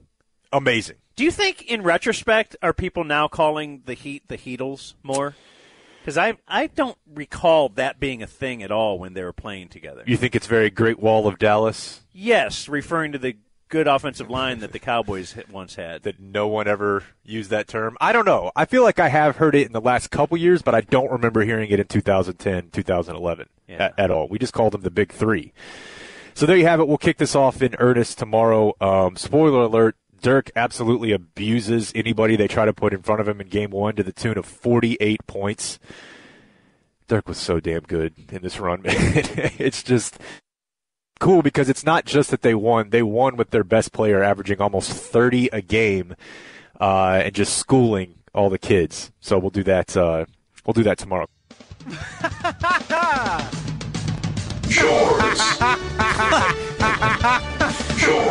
I don't think I've ever heard this one. Yours. 1250 here on Sports Radio 96.7, 1310 the. It's Dan, it's Jake, Bad Radio, live from the Dragon's Den. We'll have a little sports sesh for you in 20 minutes, including Hard Knocks asking, why not both? But right now, we're going to continue our walk down memory lane, the Mavericks 2011 finals run. Went through Portland, and the Mavs getting up off the mat after blowing a massive 20 plus point lead uh, late in that game, and then the sweep of the Lakers, uh, the KO of Phil Jackson, JJ Barea simply uh, looking like an MVP. Kind of set the table for the Western Conference Finals yesterday as the Mavericks take on the upstart Oklahoma City Thunder, who had just emerged from a seven game series with the Memphis Grizzlies, resulting in the Mavericks having, I want to say, eight days off. Is uh, did Memphis knock off San Antonio? They did. Okay. Wow, what a run round. they had, huh? Yeah, it was. It was, and you know, there was a triple overtime game uh, in the Thunder Grizzly series that you know they, they it was very uh, you know down the middle in that in that uh, Oklahoma City Memphis series, and Memphis, you know, as an eight seed, that's almost who Dallas saw here, but. They did. So the Mavericks are off for like eight days, which is huge because they're a very old team. We saw that them giving Jason Kidd some time at the end of the regular season off resulted in him being really uh, solid against Portland in the first round. Um, and this is this is the Thunder trying to figure out their powers. Uh, they made the playoffs the year before with 50 wins in tw- uh, 2009, uh, 2010. The year before that, they had won 23 games in 08, 09. So this is really the only the uh, second year of the Thunder being good. Of course, the year after this, they would go on uh, to reach the finals and lose in that round. But the only other thing of note in this series is thinking back to the 2009 season when the Thunder actually traded with New Orleans for center Tyson Chandler, and the Thunder team doctor had done Tyson's toe surgery, and he ultimately nixed the trade and said, This guy has failed the physical that I gave him. I'm too worried about paying a guy with this injury history this much money. And the Mavericks, whenever the time presented itself, and their team doctors said, We're totally on board with it. Casey Smith, the Mavs doctor, had just worked with Tyson uh, Team USA the, the year before. So the Mavericks, it's weird because they made a really ballsy move for something nobody else, or at least one of their chief com- uh, competitors, wanted to do and then let the guy walk, which we'll get to that in a little bit. Um, it's just astounding to watch this Thunder team and see Durant figuring out that he's Durant and seeing uh, Westbrook trying to figure out how to not, you know, be bad Westbrook, and then to see James Harden coming off the bench. Uh, Durant and Westbrook were 22 in this series. Harden was 21. And I thought it was interesting to listen to Bad Radio from right before this series started to sort of talk about um, what they see in Oklahoma City, given that we now know how it ended up. I, I know Bill Simmons was on this a couple years ago that he used to comment about how the Thunder seem to be egoless. And none of them, because Durant sets the tone, he's kind of Dirk like in that you just don't think that he's obsessed with what makes NBA players obsessed. That's funny. It's hilarious. So they're egoless. And uh, I, at the time, like I remember when Kevin Durant signed his first, like his second contract, he just sort of maybe had a press release. And this is during the era of the decision, and I'm like, man, Kevin Durant, just such a down home, keep his head down, just wants to go play ball type guy. And that's who he was, you know? It really did kind of make sense to say they were egoless, and ultimately they ended up having one of the most protracted back and forth peeing matches between Westbrook and Durant with memes and Well, and you know, speaking of subtweets. the LeBron decision, so I wrote that in my notes for this game was just that you know they they were calling Durant humble because he only announced his on Twitter, like you said. He didn't have a big thing, um, but I was thinking OKC at that point already had a better roster around Durant than LeBron ever had in his first Cleveland stint. Not even close, yeah. so just the heights he could have achieved had, you know, and I don't think LeBron would have left had they put together that kind of a roster. I mean, who knows? I would have right? liked to have But- seen, but you, you're probably right. I, I've tended to agree with you on that point that the comparison between like Dan Gilbert and Mark Cuban. Yeah. That it's great to say Dirk was loyal, but they made it pretty relatively easy for him to be loyal as And- opposed to what some of these other dudes have had not had around them. And LeBron's vision was after two contracts. yeah. So he signed his second deal. Like just about everybody, Porzingis is the rare exception of the guy who just doesn't even get a second deal with the team that drafted him. Yeah, it uh, almost never happens. I mean, Anthony Davis was already on his, you know, he was Yeah. in the middle of his second one when he forced a trade. A little bit more on the Thunder egos. and there was nothing going on, and it's just egoless. And now we're we're starting to see kind of the alpha male battle between Durant and Westbrook. I and call the, it Marbury disease. And the feeling is, if they would have lost last series for sure, but maybe who knows what's ahead, that they'd probably get Westbrook out of there for more of a facilitating point guard.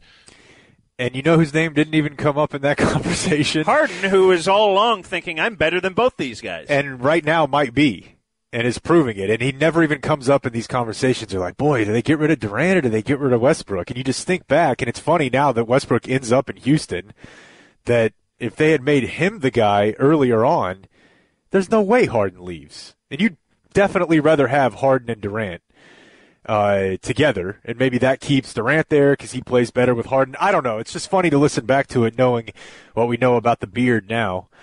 Um, so getting into this game, uh, the Mavericks definitely looked rusty coming out, as you know you might have expected for a team that had that much time off. Um, and so you said that it, they had eight days. I think it was eight, yeah, Okay. because it was a sweep as opposed to a seven-game series. Rust versus rest.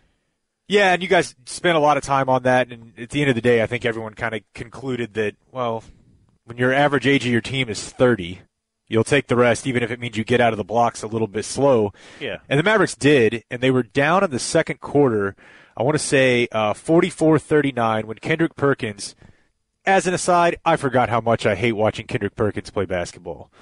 Uh, I'm not saying he never served a purpose, and maybe what he's become as hot take media guy in his post career uh, life on on ESPN, maybe that's jading me, but he was just for him to now take shots at Durant for Durant leaving Oklahoma City, and then you go back and watch these series, and Kendrick Perkins is playing the whole game and averaging like four and two.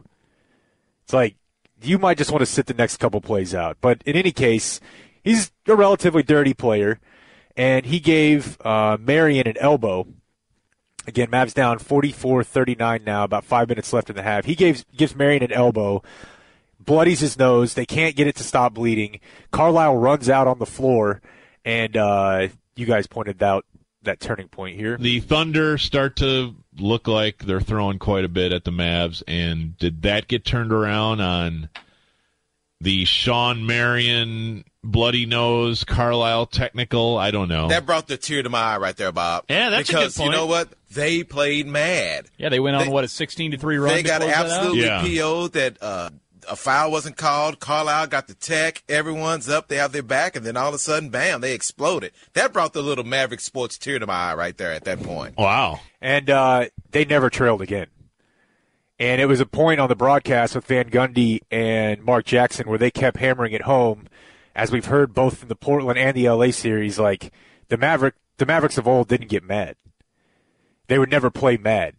And whether it was you know Carlisle, I mean he's out on the floor screaming and gets the tech.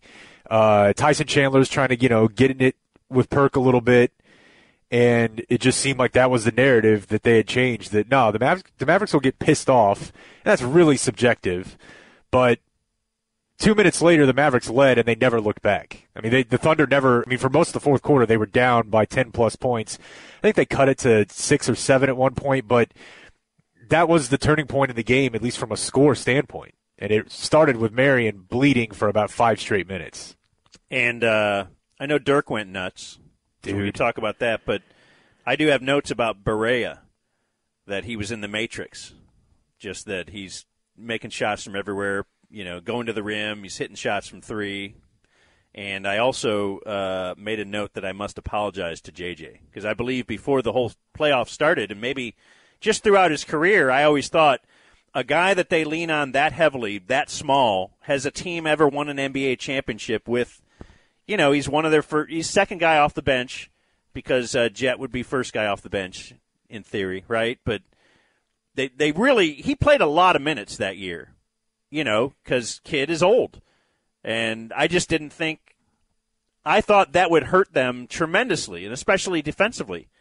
Uh, but man, he was he was incredible during this series or er, during the whole playoff run. I mean, He looks unguardable at stretches of the game. He had it got him a great contract, right? He, Yeah, didn't Ti- he leave that year too? Yeah, but Barea had 12 in the fourth, and he just they're just running that high pick and roll over and over and over, and it's weird because let's think how old was JJ at this time? I mean, that must have been like 25, 26.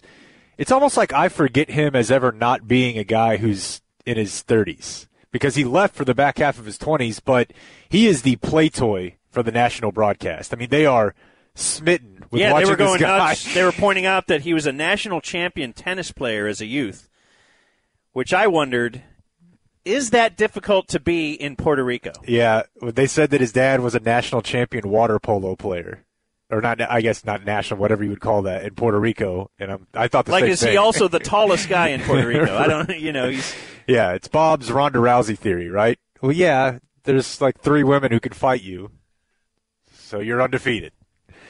Uh, but yeah, JJ was unstoppable in the fourth, and uh, I think you deserve a little credit here the next day um, for. Uh, you may get some mailbox money from Bob. There's a, the opponent has no idea what to do with JJ Barea. It's really it, it's an obvious factor here because it's early in these fourth quarters.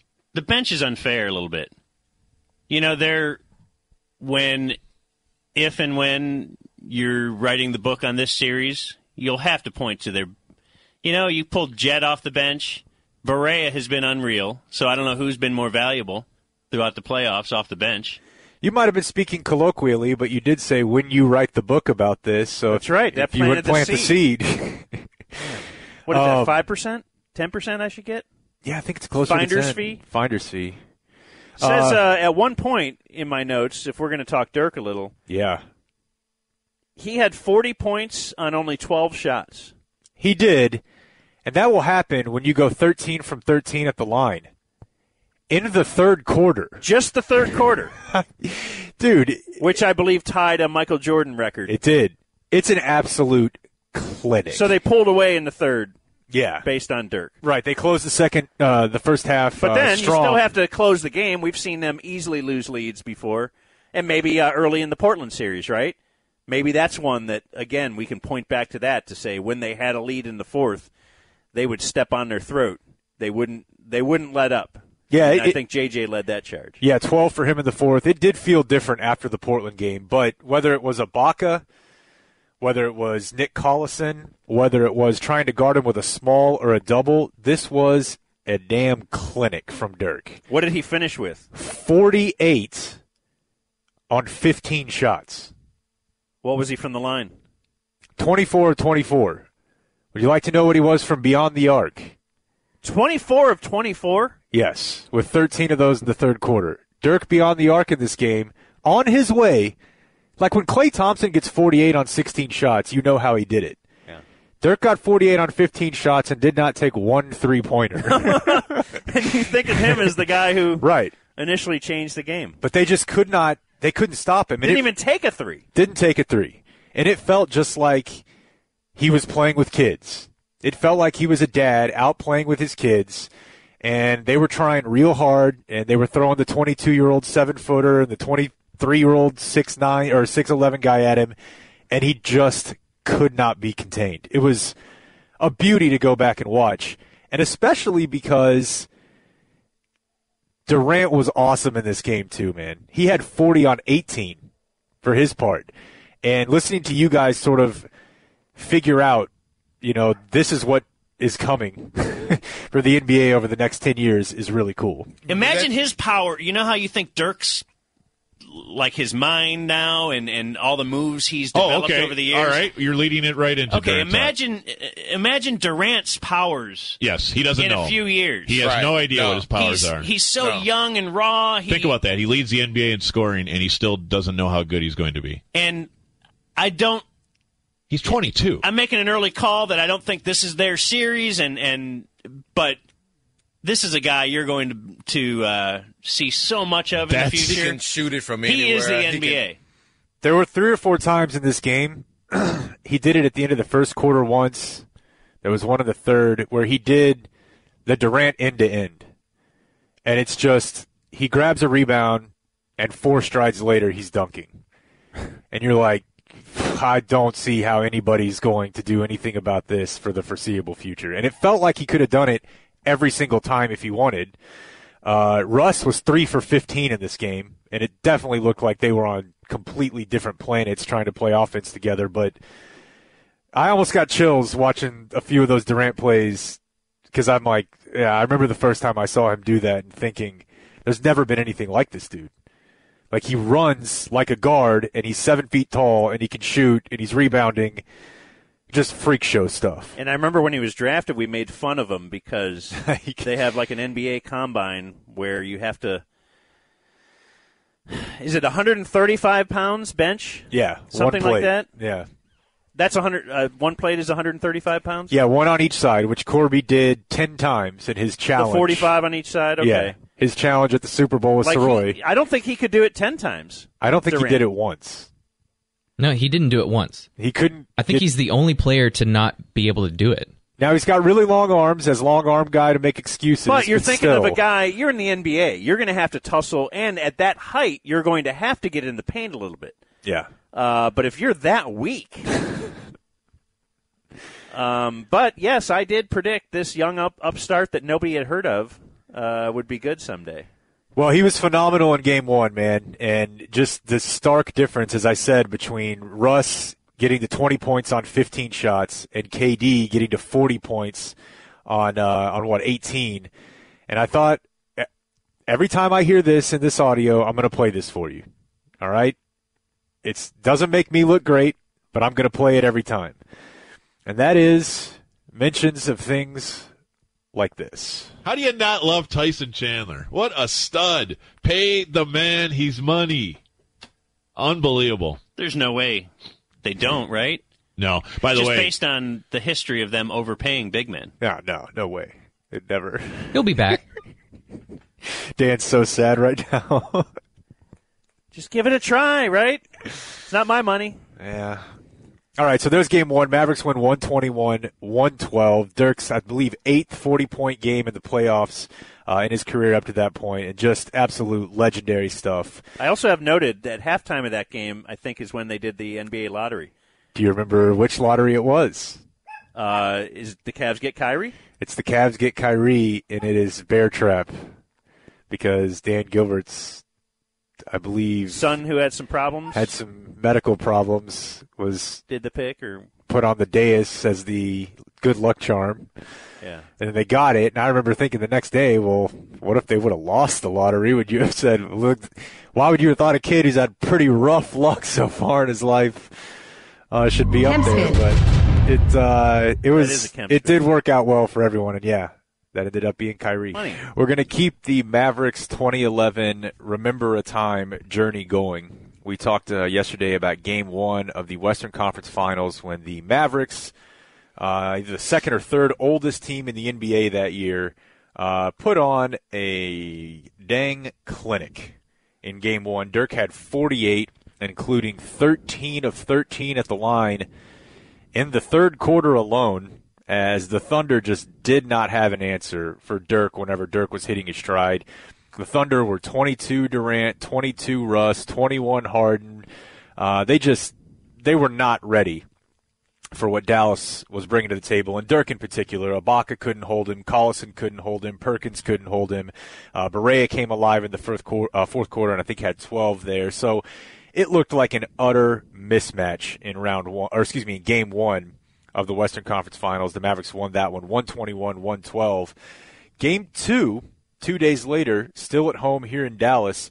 A little bit of a different story as we started to see the slightly better version of Russell Westbrook. If you remember, we were talking the other day in game one, Russ went something like 3 of 15 uh, in game one, and you guys were talking about as we listened back to Bad Radio from 2011, just what is this guy? You know, he's clearly not a traditional point guard.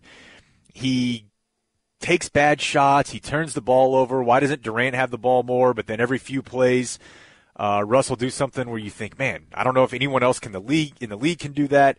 He had a triple double in the series before in the Thunder's win over uh, over the Grizzlies, and he.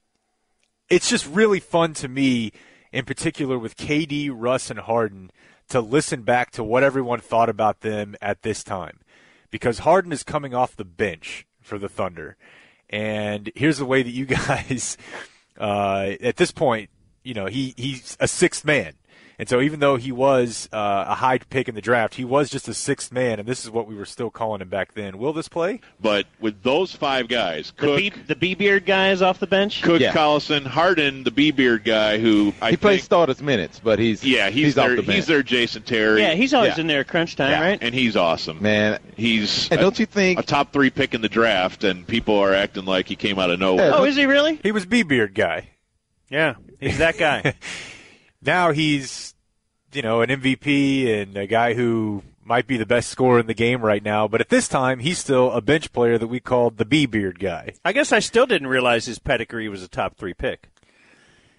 Yes. So so it was just implanted in our minds since he was a six man that there must be something about him that makes him not superstar worthy. In that draft, he went behind Blake Griffin and Hasheem Thabeet. And he was a sophomore coming out of Arizona State, uh, the B beard guy was. But again, at this point, I think he had started three games in Oklahoma City. So it didn't make a whole lot of sense that he was, uh, you know, to, to think that he was about to become a guy who would average 35 a game. Um, so game two, really, really interesting game. Uh, the Thunder were much better prepared. They threw a bunch of different coverages at Dirk. They fronted him a lot more. But what I had forgotten about game two is that early on we got the good version of Russ.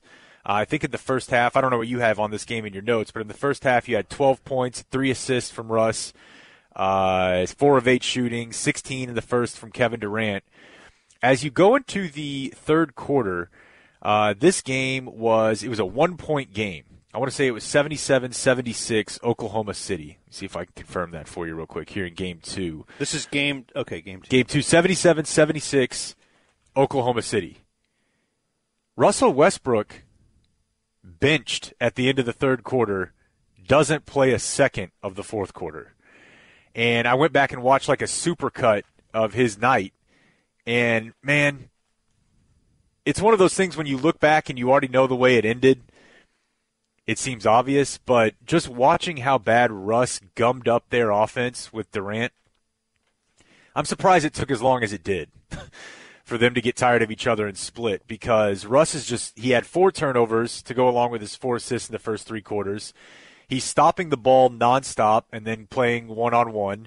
And when Scott Brooks took him out of the game at the end of the fourth quarter, he threw a tantrum.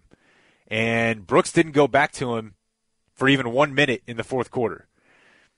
They went with uh, Eric Maynor, who was their backup point guard at the time. He played the entire fourth quarter, and they end up beating Dallas in a back and forth game, 106 100, with zero minutes from Russ in the fourth quarter.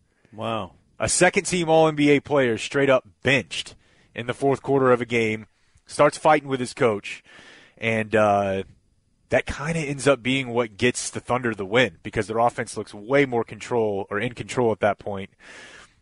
And uh, here's you guys on that the next day. Yeah, but if you're right, if they lose that game, They come then apart, all of a right? sudden you're a mess because you're like, wow, so we won 55 games or whatever it was during the regular season. We get to the Western Conference Finals, and after one game, you're blowing everything up. But in hindsight, now that I've watched this game again, they had to do it. And I'm really stunned that it Had wasn't bench him? Yes, I'm really stunned in retrospect that it wasn't Russ that got moved and it was Harden. I guess it was contract related at the time, but Russ had to go, man. It just it's almost the the best offense the Thunder uh, has in this era is involving Harden and KD or just KD going end to end and just doing freak show stuff. So Dallas loses game two at home, 106 100. They're headed back uh, to Oklahoma City. And at this point, that's the first lost, uh, first loss that the Ma- uh, Mavericks had had in 27 days. Because they won the last two games of the Portland series. They swept LA, and then they had eight days off. So there was a period of time in the middle of the Mavericks championship run where they didn't lose a game for 27 days. Interestingly enough, though, did you know that during the 2011 season, the Mavericks sustained the longest losing streak in the regular season that they had during Mark Cuban's entire tenure as owner? Was it when Dirk was out? Yeah, Dirk and Caron went out at the same time, and I think without Dirk they went two and nine, but that included a six-game losing streak, which no matter how bad it was when Cuban first No bought the year team- they've ever. no, the year they won the title was the same year they had the longest losing streak in Cuban's entire tenure as an owner. Now I'm sure that's been Fun fact. beat now, but Yeah. just the symmetry of it. Uh, and then a little bit more before we head to uh, Game Three, just on the fear in the fan base. three weeks ago or a month ago, whenever it was. Like it's it's all running together. But the Mavs had not really won any playoff games in five years on the road. Then they go to the Rose Garden, and they right. go, We were just doing that segment, weren't we? That they're one and nineteen or something like Two that. and 18 Two in and the last 18. 20, something like that. they that. go to the Rose Garden, get Game Six. They get games one and two at Staples. Now they're on a three-game road win streak. They won both games at OKC this season. They're you know the best road team, and now we're all like, yeah, we'll go get one this weekend, no problem. And you know, I I, I don't doubt that they can. I also have a fair amount of nerves going into Game Three and Game Four that they better go get one of these, and preferably go get two of these over the weekend. But OKC's up for this. They uh, they've got guys who ain't scared and are ready to take shots in the fourth quarter, and apparently they have a whole bench of guys willing to take uh, shots in the fourth quarter and and, and and stick them right in your face. So the Mavericks had not lost a game in a month. They had just beaten the brakes off the two-time champion Los Angeles Lakers. They lost one game by six points to a team of 22-year-olds, and we're already back to. Well, you don't know. I don't know. These guys. Uh, well, spoiler alert: the Thunder never had a lead in Game Three. The Mavericks let it wire to wire, and they silenced them. And I'm looking at my note. Is that the one they started out with a 21-8 run? yeah, the Mavericks came out in, in, in 27-12 after the extremely aggressive, ain't no blanking way attitude in Oklahoma City, and that Thunder crowd back then was rocking. It's a weird place, you know. It's a I think Mike Rhyner used to call it Vacation Bible School, but it was loud, man, and it had a Sacramento, Portland like one town, one horse town team vibe to it back then. It was a Saturday night game, if I'm not mistaken. If you've ever seen that uh, Vice documentary on Dennis Rodman going to North Korea, they play basketball in an arena and everybody sits in their seat and does not move. There's not milling about. That is what the Oklahoma City crowd looks like. No one left their seat. It's really weird. It's weird because they have the pregame prayer.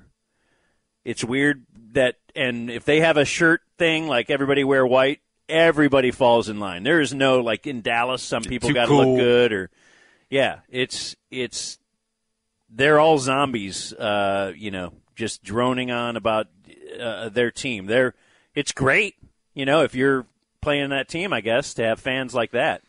But yeah, the one horse town thing has to play into that. Well, that was not the time for them to uh, be propelled by their home crowd because again, there were no lead changes in Game Three. It wasn't. It was a boring ass game. I watched the whole thing this morning. It's just called the Oklahoma City Arena, too, right?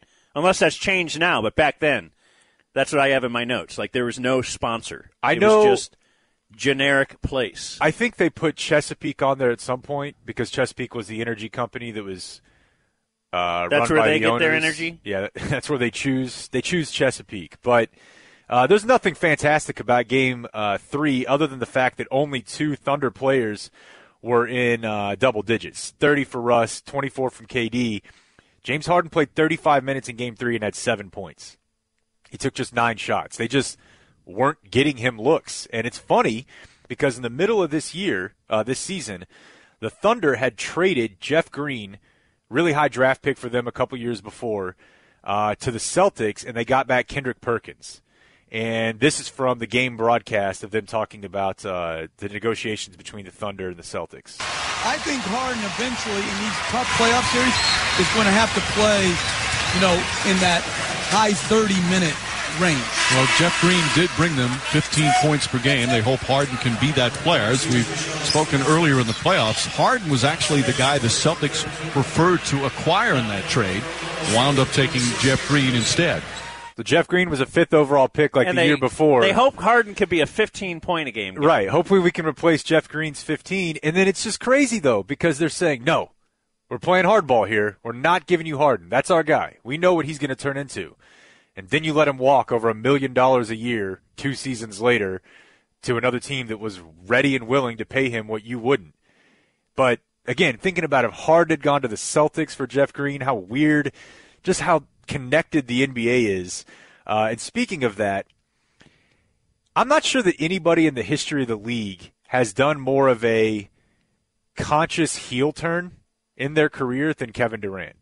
And maybe you can think of some that, because you have, you know, maybe a little more historical perspective than I do, but maybe LeBron with the decision.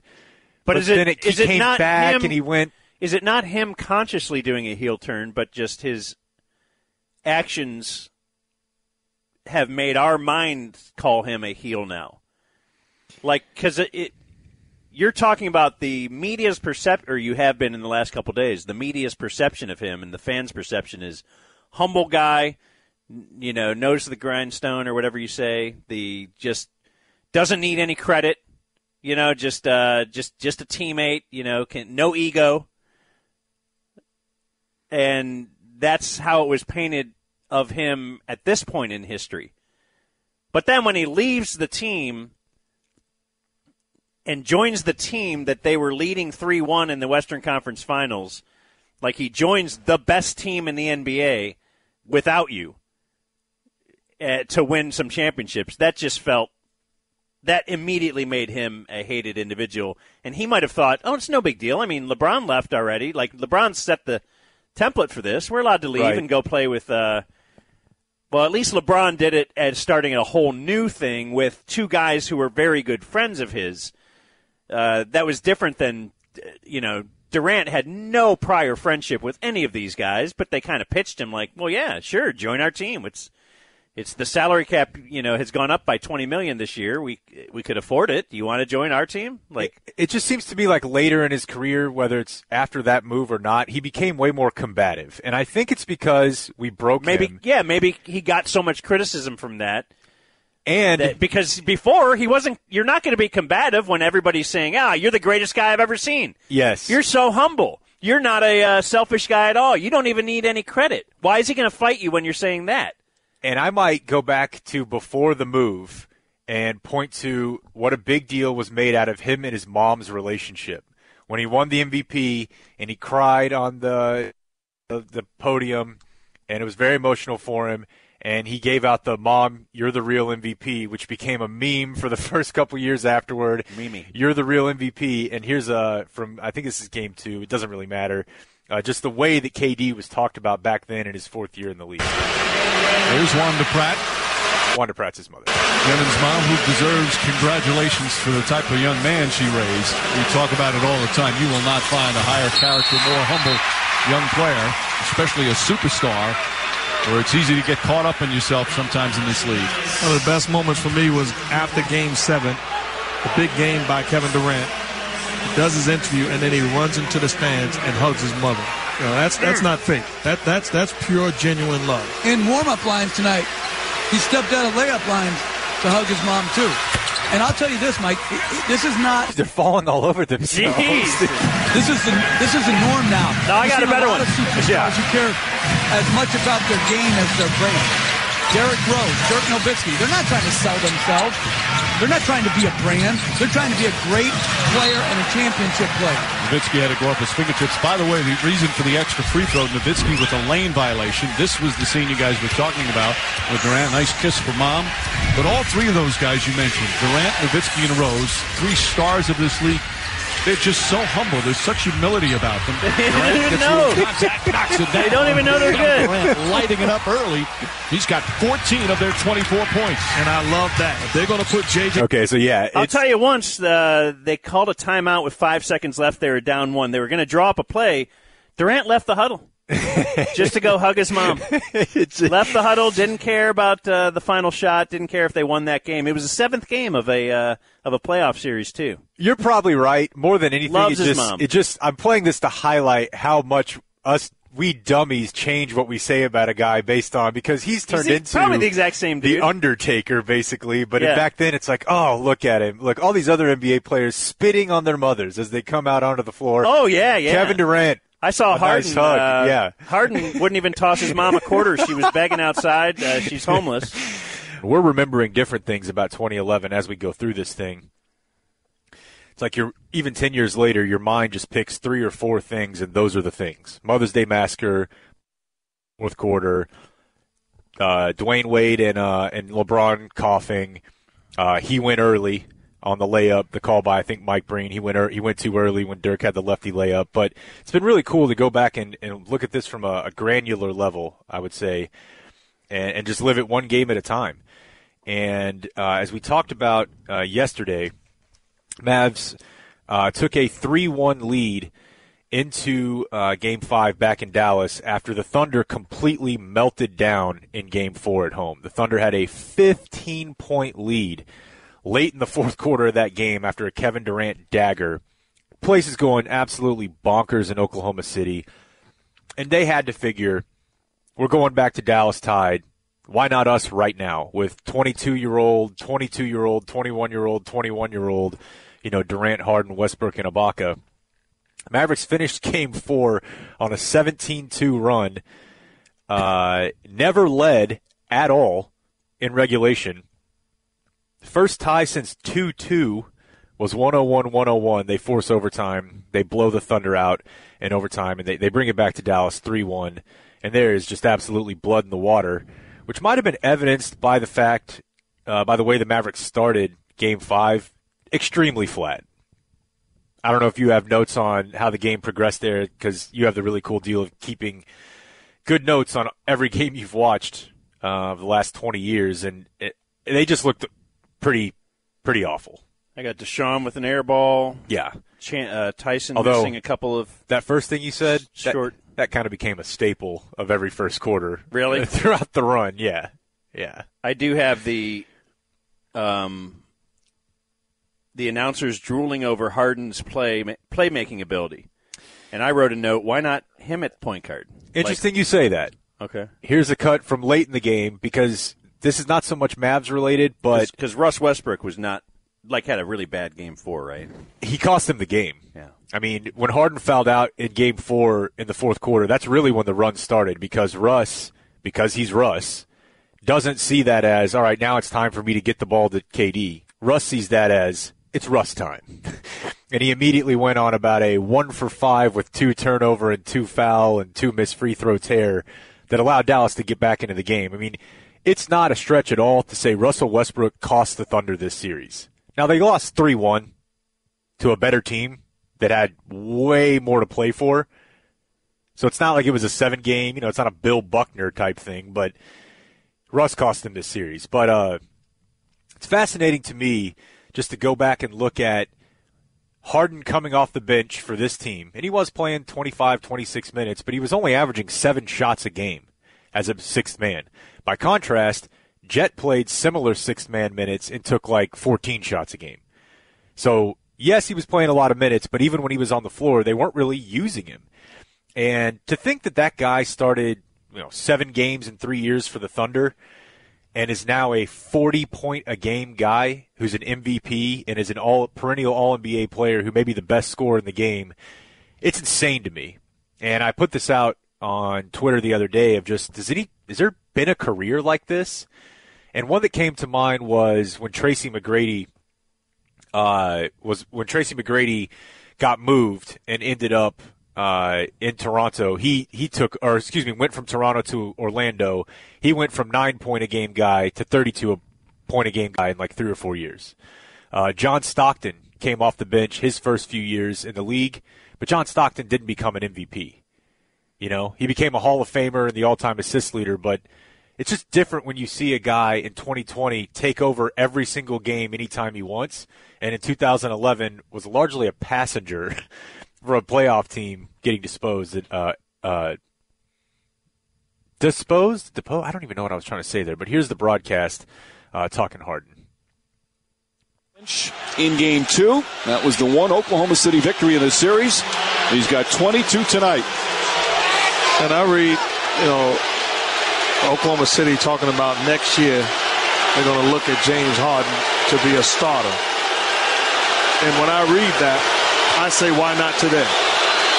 Why not right now? What's the difference between the first game next year and when you're playing for your playoff lot? He's that good. How important, though, to have a guy who's going to give you some scoring punch off the bench with the second unit? This guy is a scorer. What you can do is adjust your rotation where you have a scorer on the floor at all times in Westbrook, in Durant, and Harden. That will make the offense run much more fluently. But this guy is a starting two guard in this league. It almost makes Scott Brooks look worse because it's one of those Yeah, things that you might if- be saying like, well, no one was saying it back then, but Mark- you were saying it and Mark Jackson. But if Mark. Jackson, especially, right? Right. Because there's a guy who's an idiot, and we've never liked anything he says. yeah, and uh, But he's even he could see, yeah, you're going to have three great scorers on the floor. that's like that's the point, right? Yeah. You you will always have one of them on the floor. You don't need him coming off the bench when you have two superstars. yeah. Uh, Like, get in the flow together. He's a crunch time guy anyway. You can you can stagger those breaks. and a good a good illustration of that is the Mavericks went to the break uh, in this game. In, in fact, I'm sorry, you could Yeah, always yeah. have two guys on the floor. Right? If you have Oh, three yeah. superstars, you can always have two of them on the floor. That's the Golden State bit that's so great. and then you close Sorry. with all three. Yeah, no, to your point, you could not talk about this enough and have it make sense to me. I mean, the more I watch this team play from this era, I'm thinking, how? How? How did you have three MVPs and your plan was one, you traded the wrong one and didn't pay, you know, the right one, but two, how is this guy? And it's clear he could do it back then. That's the thing. Is like you're watching it and listening to you the next day. Mark Jackson's watching it. Daryl Morey, GM of the Rockets, is watching it and thinking, boy, it seems like every time this guy has the ball, he's the best player on the floor outside of maybe KD. Let's just pay him. So the Mavericks go to the breakdown 55-52. Uh, they never, or they briefly led by one in the first half, but again, they came out super flat. In the second half, Westbrook and KD played all 24 minutes. Never came off the floor. Harden got 17, but Westbrook and KD, elimination game, it's nut cutting time, and they played horribly. Uh, they combined to go, uh, I want to say 9 of 27 with four turnovers between the two of them. They just, they cratered. And here's the crazy thing about it that I did not remember, and I'm almost guaranteeing you, you have this written down in your notes. Shawn Marion scored 26 points in this game, tying Dirk for the game high. The highest scoring output for Marion on the whole season, regular play, regular season and playoffs combined. Oh yeah. So if you really want to have that conversation about who was the Mavericks' second best player that year, when you watch the playoffs unfold and see that one night it's Tyson, one night it's Kidd, one night it's Terry, one night it's Barea, one night it's Shawn Marion on both ends of the floor, there's really no answer to that question. And I don't think you can say that about most title teams. Most title teams have A clear number two. a very clear number two who might be more like a 1B, and then maybe you'll get some good minutes from these other guys. But Shawn Marion showing up with a nice 26 and 8 in this game, and uh, I believe he had 14 of those in the fourth quarter. It just, it's insane to watch how deep this team was. It's like guy 2 through 10 could all be their second best player on any given night. and uh, those 14 points for Marion came up huge in the fourth, and the Mavericks took the lead in this game at 95 94 at the 114 mark. That was their first lead since the first quarter, and they won it 100 to 96.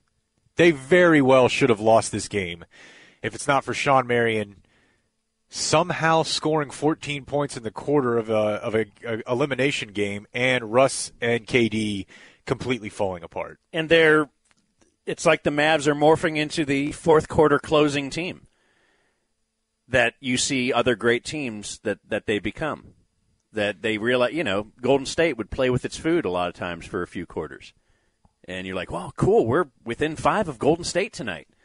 Yeah, no, you're not. Well, then they they weren't trying their total hardest. They realized I've got to save the energy for this time of the game. As Michael Jordan you saw in his career doing, you know, LeBron same thing. They they they learn as time goes on. That's what they talk about playoff basketball. You know, it's different.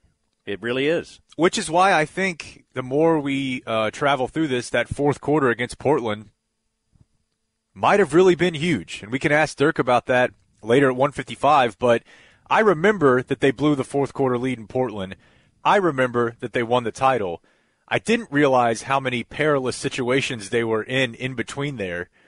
And maybe the fact that they learned from that is why nothing like that happened again. Uh, I'd be interested to think, uh, see what you think about this from Bad Radio the next day. Let me make sure I have the right one here. Uh, okay, this is you from the next day. Don't you think before the playoffs started, you could have been talked into if Dirk never wins it, he's going to be fine with it all. He's almost maybe even come to peace with it already. I think that one's interesting because I don't agree in retrospect with you, but I do remember thinking at the time the window's closed and this is this is what it is now. And maybe that means he goes to another team at the end of his career and ring chases like Karl Malone, but I remember there almost being a feeling among the fan base of we're resigned to the fact that Dirk's just not getting one. Like we'd kind of stopped having that debate. They're awesome. They were. We probably did analogies with the uh, Atlanta Braves. Right. Of they're always great. They're always a really, really good team. Just never, you know. But in the NBA, it's it's always clear cut who's going to be in the finals. Right. You pat it on your head. Yeah, you need you need the two superstars thing, and especially now that the Heat had formed what they formed, I figured they'd be the NBA champions. No, I mean I think that was the overwhelming favorite. Um, this is a really cool moment from from after the game, and uh, Blake, our new producer, uh, said that he did not he did not remember this, uh, but this one definitely sticks out in my mind. Um, and I've heard Doris Burke, who was doing sidelines for for ABC ESPN that night, talk about this. Uh, but this is after the game, whenever uh, they're attempting to do the trophy presentation and speak with the players, uh, and Cuban is the only one who talks. Mark, if it's possible to be conspicuously inconspicuous, while there are no complaints out of New York, you have been remarkably quiet. Why? Doesn't matter. All I can say is there's 20 some thousand people in, in this building who believed in us when nobody else did.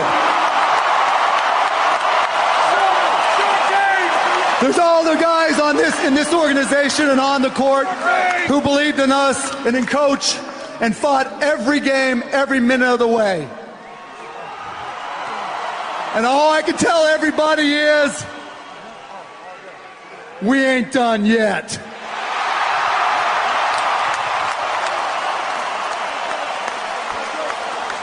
It didn't even address what she said. Right. Doesn't matter. I mean, he immediately said, "Doesn't matter," and got to the got to the fans. Coach Carlisle, this is a group who you have steadily believed in. In the face of a regular season that wasn't always smooth, six game losing streak, a lot of injuries, but ultimately you had faith in this particular group. What about these men gives you that faith? Well, all of us, all of us, including all of our fans, believe. We believe in each other. Uh, this is a great moment, but we've got a lot of work left. Thank, Thank you. very much. Dirk? Dirk is gone. Jason Kidd. Seems like everybody's abandoning abandoning me year. Mike Breen, they're off to celebrate. Well, you can't blame them, Doris, as they really do feel, all right, let's celebrate. It's great, but we have one more round to go. What a wonderful scene for Mark Cuban and the Mavericks. Didn't even touch the trophy. Wouldn't talk to Doris. Kidd, Terry, Dirk, they're gone. Carlisle knew he had to talk. That became legendary. But other than that, they were they weren't even on the podium. They were chanting "Beat the Heat," and the Heat haven't even didn't even clinch yet. Yeah, the Heat had, were up three one though on D Rose and the Bulls. But yeah, we knew exactly what was coming, and that did become absolutely legendary. That they just walked like, uh, uh-uh. uh, we have been there. We had this problem before. I found this from a bad radio the next day to be pretty cool. Would Dirk have done that in 06? Well, Would he have no, done it you oh in have- 07? Would he have you done have it? to- Referring walking off, obviously. Get to the finals and lose to do that. This was the team last you know year what I in, mean? in 06 that was partying too much in Miami Beach. They had to change hotels. Right. Yes, this is the team that was not ready to win the title. I'm telling you. But you can't this have that dude moment. is ready. You can't do that unless you've lost. There's no You know? aircraft carrier with a banner. This is not, there's no mission accomplished here. This is merely 12 of 16. There are four more to get. They may or may not ever get them, but trust me, they're not going to celebrate win number 12. They seek win number 16. There will be no, the Mavs are just happy to be in the finals. These guys, led by that guy, are obsessed with winning one more round. And they're here, and it is awesome. Gives me chills, dude. Yeah.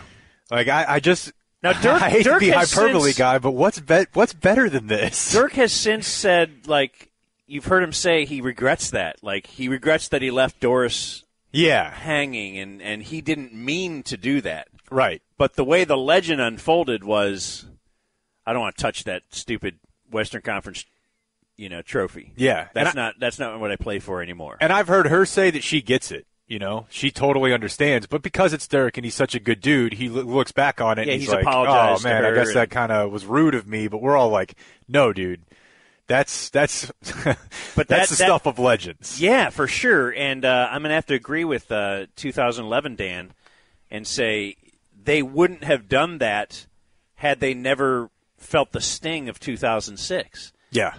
Because, and it's only Dirk, but they followed Dirk. Dirk, you know, if Dirk was on the podium, they would have all been on the podium. Right. He was clearly the leader, and he was there in 06. I think only Dirk Jet. and Jet were Yeah. the only two guys on that team.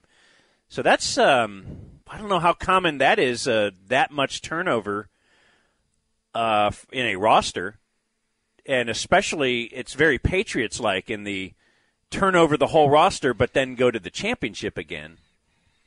And especially because they weren't terrible in the interim, right? You Right, know, they, were, always still good. Yeah. they were always very fifty win teams, uh, but they kept churning that roster and trying to find that right, that exact right mix. And yeah, that's weird that you don't remember that, Blake, only because that is a bullet point. I remember the uh, comeback in OKC. I remember the uh, the blowout in Portland, and I rem- not the blowout, but the the blowing the huge lead, blowing the lead, and then of course there's many moments you remember from the finals. But you know that is one of the big bullet points is that Dirk. This ain't this ain't what I'm playing for. So next week we will get into uh, the matchup between a team that won't even touch the Western Conference trophy, doesn't even want to talk about it, and is that driven against a team that held a wrestling style pep rally at the start of the year, chanting not one, not two, not three, not four, not five. Uh, we'll do that uh, next week. Bad Radio Talks, Dak Prescott. All right, it's quarter after two. It is Jake and Dan here. We're at my house, my office above the garage. We call this an office, right? At least. Got a lock on the door so Trey can't get in anymore. So let's talk a little Cowboys. Draft is two weeks and two days away. We'll start doing a daily draft in a couple days, lead you up to the draft. We'll do a two week bit. Um, but today, we wanted to talk a little Dak. So, one, did you see Dak on the Twitter? Or maybe it was the gram and I just saw it on the Twitter. What do you got? Actually, somebody else was posting this video. Let me try and ascertain where they are. And that bet your workout place. I'm not sure. Uh, they are. no. It is Dak throwing footballs to Dez. Okay. And it looks nice. Wow, look at him. Hit him there in stride. Neither one of them have lost a step.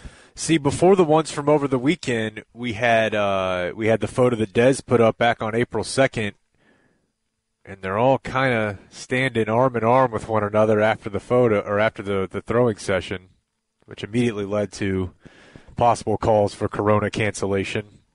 Like, don't don't put your arm around each other and post this picture. No, especially now, it's kind of a bit to stand kind of far apart from each other. Ha ha. Hug when it's all over. Um, but my point here is You're feeling emboldened?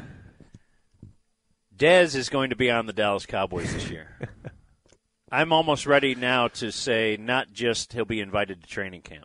Did you see the story from over the weekend that he's got DeMarcus Lawrence and Amari Cooper lobbying for him with the Cowboys brass? Um, no. Yeah, I think it was. D Law too, huh? I think it was D Law who tweeted out, "If 88, the X Factor, wants a shot, we got to give him a shot." The Cowboys are home to Dez, and he's always ex- uh, accepted in my book. Maybe it's an AMA or something like that, but it, And Amari? yeah, Amari doesn't speak. Does Amari talk? uh, Amari. Has he ever said anything? at least in this case, he flat out said it would be great to play with Dez next year. I do talk to him every now and then. I think it would be great. Obviously, Dez is a great player. When I was in college and even in my first couple years in the league, he was still considered one of the top five receivers in the game. I don't think that's something you just lose, especially with the way Dez's game is. He goes up and attacks the ball. I think he still has that. I think he can come back and be a dominant player. And if given the opportunity, he'd be able to do so. So, of course, I want to play with him. That's Amari. And Dak's working out with him. Yeah. Yep. Jerry's in the shower thinking about the whole thing. Not sure I really need this in our first football season together, but it Is- feels like the wind is blowing towards at least it being something that is a shot. Whenever a month ago I would have told you it was insane. Has Mike McCarthy even whispered anything about it? De- uh, Jerry has made comments. Stephen has made comments. Not totally shutting the door.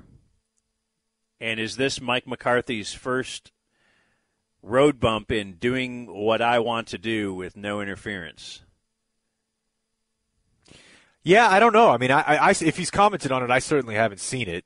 Um, he would be wise, I would bet, not to comment on it and just kind of let sleeping dogs lie on that one. And Just wait till he shows up at camp. Right. Yeah, and see if you can cut him after that. But I'm starting to come around on the maybe it wouldn't be so bad.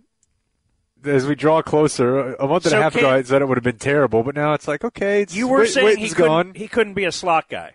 Why not? Well, it's just not. Usually, if you're using a guy with that body type and that stride as a slot, it's kind of a change of pace deal. I mean, if you think about most of the, the routes you're running from the slot, talking about usually short, choppy steps, guys with shorter legs can get in and out of those breaks, throttle down, and get running again faster than. I mean, that's not really Dez's game. That and slot receivers, there's a lot of feel to the position. They got to feel the zone, zone, and yeah. and react. And if you'll remember, something negative about Dez back in the day was he couldn't recognize coverages. They just had to tell him, okay, do this. Yeah, and and maybe you could make the case that Amari would be great running the bulk of his routes from the slot. He does some of it already, and he certainly has the the hips and the the ability to control his feet to play from the slot. But if he if Dez ended up here, you're talking probably about a lack of uh, a real. D- lack of uh, returns diminishing returns past like maybe 12 snaps a game right 15 snaps a game do you really want him here and everything that comes with that if you're only going to get that out of it. In a perfect world, I would say yes. If there was no other issues that it might cause just having to have people asked about it every five minutes, then yes, that'd be great. If you wanted to sign for a pretty close to the minimum, But once the first 15 minutes is over, and as far as asking about it, you know, it's not going to be a big deal, right? As far as distraction? unless they or start, is it? unless they start losing, and Do he they go starts- to and starts complaining that I, they should target me a little bit more? I'm getting three a game, or two and three. I add that together and say I'd like to make some comments. I actually, I think you can read between the lines that Dez has come a long way emotionally and for whatever it's worth on a emotional intelligence level. But is that enough at this point? Because he did, you know, I think by his own admission, have quite a long way to go, given the way that he grew up and was probably kind of coddled by the his first boss, really his his only boss. I wonder what, like, does Sean Lee even weigh in? I mean, who too? Jerry? Do Stephen? they? Do they? Basketball bunch doesn't live here anymore. You know. Witten's gone, Linehan, Garrett, Witten, Romo. Which is why Dez thinks he's got an, uh, a way back in. Oh yeah, I'm sure he's done that that mental math. And well, do we have to wait for the draft to unfold and then see? So is this a three week in three weeks? Would because I'm thinking why has no other team sniffed around Dez? Why did Sean Payton bail on him when it seemed like he was going to be his savior? Well, I mean the Achilles, and they probably just weren't really willing to put up with his. You know, they don't, they didn't owe him signing him back up to rehab a very serious injury whenever he ruptured his Achilles on what week one of his workouts with the Saints. So, you know, if that had not happened and he had come out and balled out for five games, I think he'd probably be on a roster as a third wide receiver somewhere right now. But he didn't. but he didn't. Uh, if we save the whole Dak discussion until the next segment, are there any other little Cowboys issues that we need to at least say this is going on, or uh, should we just tease this ahead? Like, as if we're just doing a Cowboy today? Yeah, let's just tease it ahead because I really want to. I want us to spend plenty of time uh, taking apart the Dak, both sides of it thing because it's it feels like we're not too far away from this thing being final. Yeah, there's two big articles out, just both in the past week on, you know, one very pro Dak, one very anti Dak. So uh, that makes for some radio next.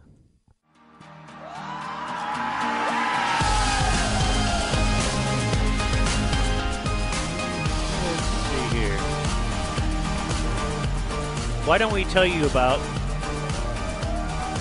the Tickets online merch store? It's full of new inventory to restock your swag supply for the spring. Go to theticket.com now. Get some classic ticket t shirts, sweatshirts, and hats, plus all the ticket stock gear you missed out on the first time. Uh, Raymond is the guy who runs E6 Sportswear over there, has made a couple of new bad radio shirts as well. Promises that next week he's getting in some uh, masks, surgical masks, that you could wear to the grocery store. Masks? So I'm not sure if you go there right now if they have that link up as far as uh, getting a free mask with your bad radio shirt as well. Don't know. Uh, and he also has the Sea Cow Center T-shirts. And really, the initial reason we made the uh, new Super Bad Radio shirts are just to promote our product on Mike Soroy. He's a walking billboard. I got to remember to Venmo him his uh, contract. Uh, but while he's on Twitch, to the four people who watch that, they'll see our T-shirt, Jake, and send, then they'll tell a few people, and then before you know it, everybody will be listening to us, and other radio stations will not even exist. But Have- it's all going to start with him wearing a T-shirt. Have you at all considered the potential blowback of him doing something very offensive that ends up going uh, viral? And perhaps getting fired, but he's wearing a, a new bad radio T-shirt while offering his theory on fill in the blank. That's part of the risk reward, right? I guess so. Yeah. if you sign up the Sea Cow, it's like you know if you advertise on the ticket or whatever. You're Yeah. this is the ticket. Might We're, hear- uh, we're me- we're not messing around. You might go up against the line here now and again, Might be yelling about dolphin rape. but we hope the pros will outweigh the cons overall. So on this very sportsy Tuesday, um, we're now looking at Dak Prescott, and the quarterback of the Dallas Cowboys will get some ink, will he not? As far as things written about him, and especially if there's a little debate going on. Could you have imagined a couple years ago? The debate now is not whether it's like he's going to make. He's what, going to be the 30 highest paid player in the league. but but just on his franchise tag, he'll make thirty-one million this year. And I believe if they tagged him again next year, it would be thirty-seven million. Yeah, and I guess that So- technically could be higher, right? Because we don't know what the average salaries are going to be yet until all those deals are finalized.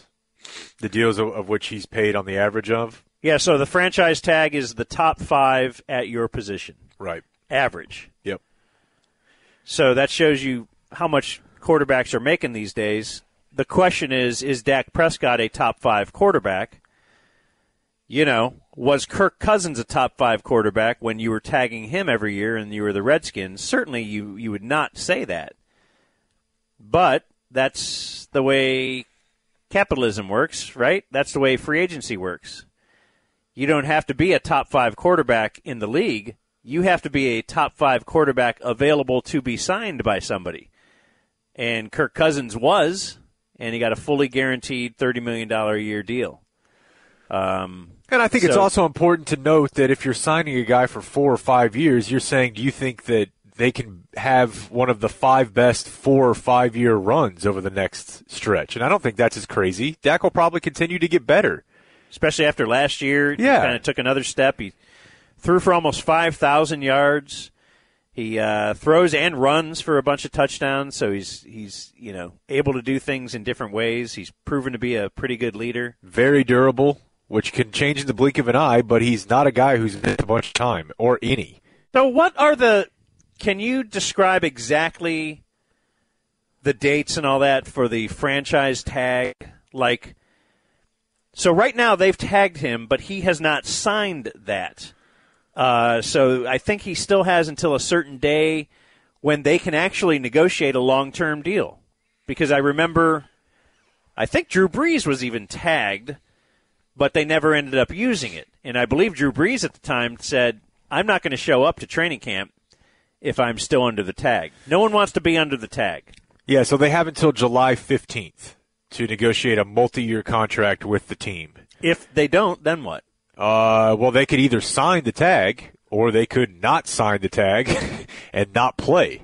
And if they don't sign the tag, I believe, before week 10, then they're done for a year. Okay, but so after July 15th, It can only be one year. even if he doesn't sign the tag, it doesn't matter. You can't you can't keep working on a long-term deal. Right. That's it. After July 15th, it's got to be one year until you can, I guess, you come back around at the end of the year. Can they not sign a deal saying this begins at the end of this year?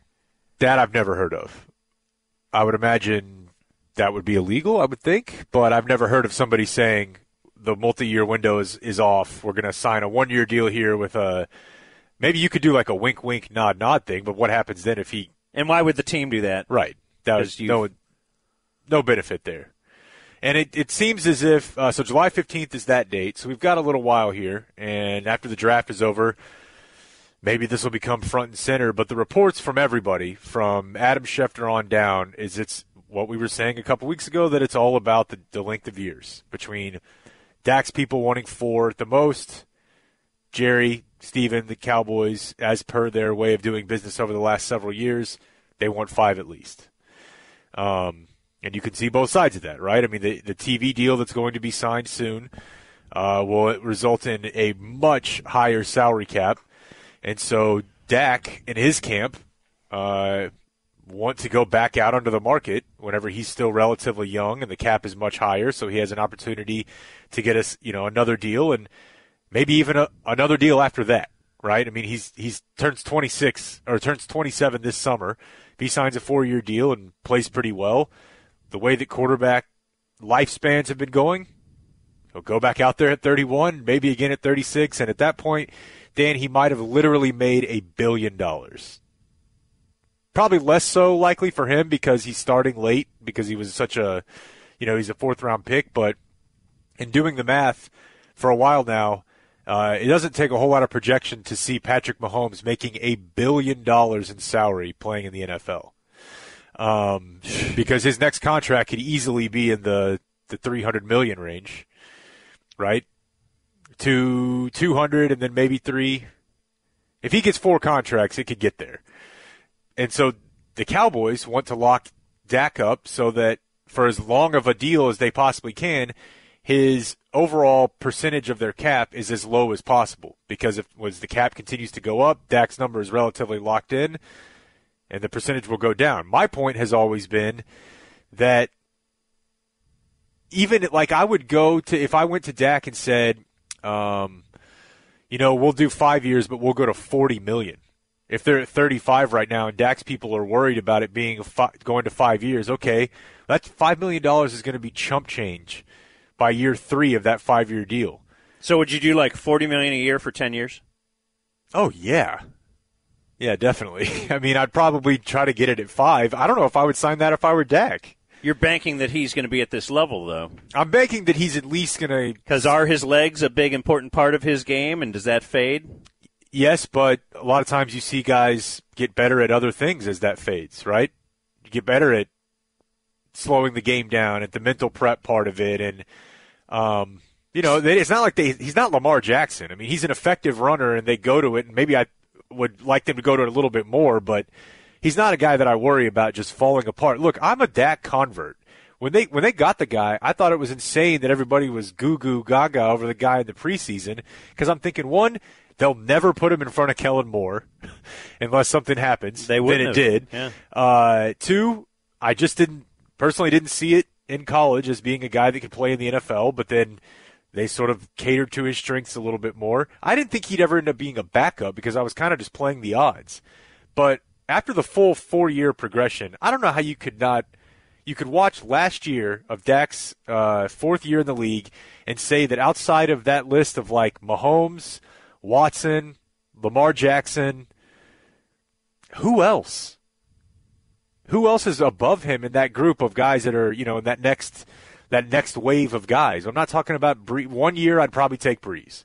You know, one year I might take Like not- you wouldn't take Goff? no.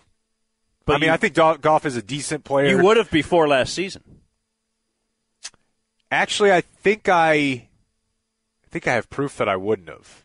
Goff had just been to the Super Bowl. Yeah, but it was starting to kind of look like they were having to work around him a little bit. I had Dak below only Mahomes, I'm pretty sure. Okay. And our quarterback's under 30. But if you had asked me the year before that, definitely, I would have said, uh, give me Goff. But after four years, what else you need to see? The dude is. He's in that next class of guys that you can win a Super Bowl with if you build around him properly. Yes, that'll be harder when he's making thirty-seven. I was going to say than- that than seems eight hundred grand, but that seems to be a big That's not his sticking problem. point here. Well, it kind of is his problem in that. I mean, Brady is the big example, right, of a guy who's always taken at least a little bit less, and they've been able to use that money around him, and they've been able to do it effectively because, of course, they have the best personnel department probably in football. So you have good confidence that they're going to be able to do that. And he won big early before he had a contract. Um, it's I I I know Should- you bring that up a lot, and it's and it's fair, but I don't think it's silly to point out that Tom Brady's wife does make a billion dollars a year, and he did trust his organization because of what they had already shown him. Like you're asking Dak to do two things that are just not in and the it's, cards for it's him. not fair to say this, but how much different is 35 million than 30? As far as Dak's life, if he signs for 4 years at 120 million versus 4 years at 140 million, his life will be the exact same both ways. But it's kind of like a It's a measuring contest. and it's not fair to put this on players. I but it is the way it is. the The thing is set up the way it is, and it and you don't ask lesser players to take less. It's always the top guy. So like, and LeBron has taken top salary his whole way. So I'm saying, you know, you can do it and still win, but you know, usually if you want to get better players on your team, the top guy takes less and that helps the team as a whole. And it's it's it's all it's unfair that it's put on his shoulders. Uh, you know, at least publicly, the perception of that. But that is what it is. Even Russ Wilson, you know, he's been great, and he was a major reason why they won their Super Bowl. Probably the major reason.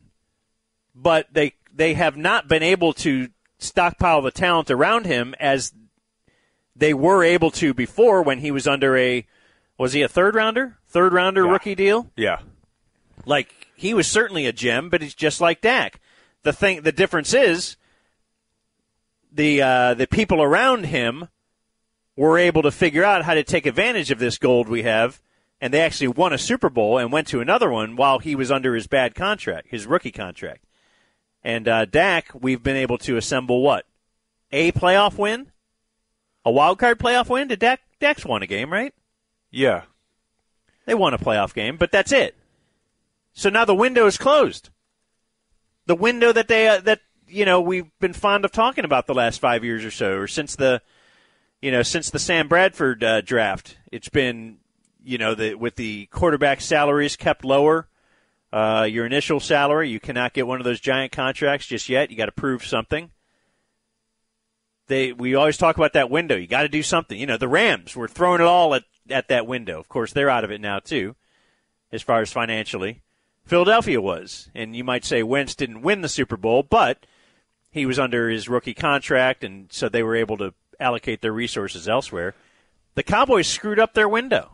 Uh, You have to keep in mind they did have the Romo money, at least a- little bit of it for what the first year of that, um, and they were kind of already over leveraged a little bit on old contracts. But I think that the let's really him and haw about the fact that we can't build a, a, a competent roster around a guy who's making a ton of money because he's one of the better quarterbacks in the league. I think that's letting good be the enemy of perfect. Like you would definitely prefer the best case scenario is to have a guy who's really good at the most important position in sports and makes no money. The second best thing you can have is a guy who does those first two things and makes a ton of money. Because at the end of the day, you have no shot if you don't have effective You don't have the really play. good guy. So the second best thing you can have is a guy who's as plays as well as Dak does and makes a ton of money, and then figure it out. You know, figure out your drafting from there. Not his problem. So we got an email from a dude who says he's a contributor to the Landry Hat. Cowboy fan site. It's a blog that I've seen. Yeah, I'm, I'm I'm vaguely aware of it for sure. Uh, his name is Brian, and he takes the other uh, side. Whereas there was a recent Ringer article by Robert Mays, which is just talking about Dak and how good he is, and that his value should not be a debate.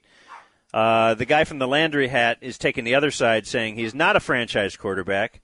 You don't pay him. That um, he, he brought up one specific example here, but one of his big things is the the fourth quarter comeback stat that Dad is pretty good. Dak is pretty good with the uh, game winning drive stat. He's uh, he's calling that flawed, and he's looking at one example of, uh, for instance, in his rookie season, the Cowboys beating the Vikings on the road in Week 13, 17 to 15. Um, Vikings took a 9-7 lead. Uh, on the next Cowboys drive, Dak moved the offense 15 yards and then punted. The uh, punt returner fumbled the punt. Dallas recovered at the eight. On the next play, Dak uh, hit Dez for an eight-yard touchdown and the go-ahead score. They would not relinquish. That gives Dak a fourth-quarter comeback on his resume, but it was pretty much that game was won by the defense. And his point is that the Cowboys have a lot of those in Dak's uh, history that you point to a lot of other guys besides Dak. Uh, what do you think of as a now Dak convert? Uh, do you think this whole article is just silly? Uh, I don't know about silly, but I do think trying to get into really small sample sizes, especially in football games where everything is so interconnected, can get messy fast. Because you say you'll say, okay, well the defense won that one. Well, what if you went back like two drives before? Was there a play that Dak made at the beginning of the fourth quarter that put them in a situation to win? And maybe not in that Vikings game in particular. If you're saying it's nine to seven in the fourth, Right, but there certainly there have been times where you're credited with a fourth quarter uh, comeback or I guess not a game-winning drive. That is what it is. But if it's a fourth quarter comeback, those are not all created equal. I just think that's searching way too hard for a stat to invalidate what he's done because the stats that I prefer the most are the ones that show that a quarterback is contributing to winning. And ESPN's QBR does a very good job of that because to reiterate the primer, if you pick up 10 yards on third and 20 when your team is down 14 in the fourth quarter, you get no credit for that. If you pick up 10 yards on third and three in the fourth quarter when the game is tied, you get a lot of credit for it. It's measuring how much the quarterbacks play. So it's better than quarterback rating. It's way better, and it's on a zero to a hundred scale, and it factors in running. Uh, so Because you could throw for 400 yards in a loss and a Right. quarterback rating, and it will go through the roof. Right. And Okay. so whether you're picking up first downs, whether you're picking up touchdowns, whether you're doing it at critical times of the game, whether you're avoiding massive negative plays, QBR measures that better.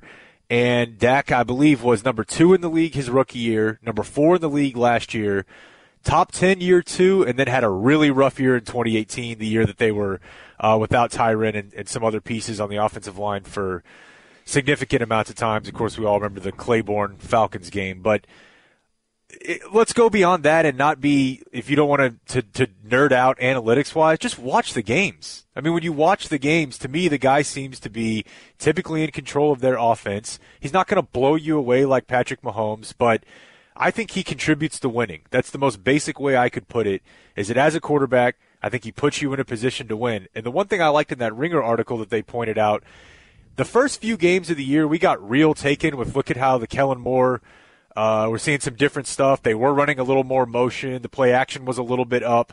But for the whole year, Kellen Moore's impact was okay, cool, but it wasn't like they completely revamped their offense. Now, this guy that we've complained about, kind of keeping them in the last decade uh, for so many years, has been replaced by a guy who we all think of as a pretty competent offensive mind. I'd sign up for four or five more years of Dak at a high number if for no other reason to see what he looks like with a very competent head coach. I mean, I think it's really reasonable to think that he gets a little bit better for the next few years. And then you're talking about a guy that you're thinking, I can't believe we ever wondered if we'd bring this guy back. So I'm I'm all the way in Team Dak. Uh, so pay the man his money. All right, it's two fifty. This is the ticket. Bad Radio Talks losing money on March Madness. Dan, he knows a lot more than the average fan. Pick up the phone and call Bracket Dan. He knows everything about the teams from the East and West, South and Midwest, just as Bracket Dan. Today is April 8th. It's Wednesday, too. Uh, April 8th. Oh, here we go. Today Go is ahead. Wednesday. Yeah, I don't. I don't mind uh, hearing that every now and again. People might forget. It's Wednesday, April eighth, uh, two thousand twenty. 2019, April 8th.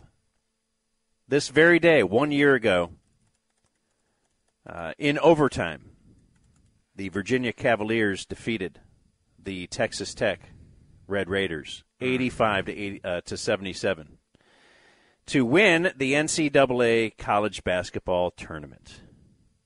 Remember that? Yeah, I do. So we've already teamed through what would have been March Madness. Does it make you feel better or worse? Um, it makes me feel like we've gone quite a ways, and it still seems early. So you know, we've got some some days marked off the calendar here. So I don't know if that makes me feel better or worse, but I do remember the we were still in studio when they were like, "We're going to play games with no fans," and then we're like, you know, just wondering how that would work, and that then obviously cancellation after cancellation after cancellation. Well, we would have had the whole tournament by now. the The national championship might be tonight, or I don't even know when it was scheduled for. Was it wouldn't be scheduled for a Wednesday? Would it? Monday. It's probably the sixth.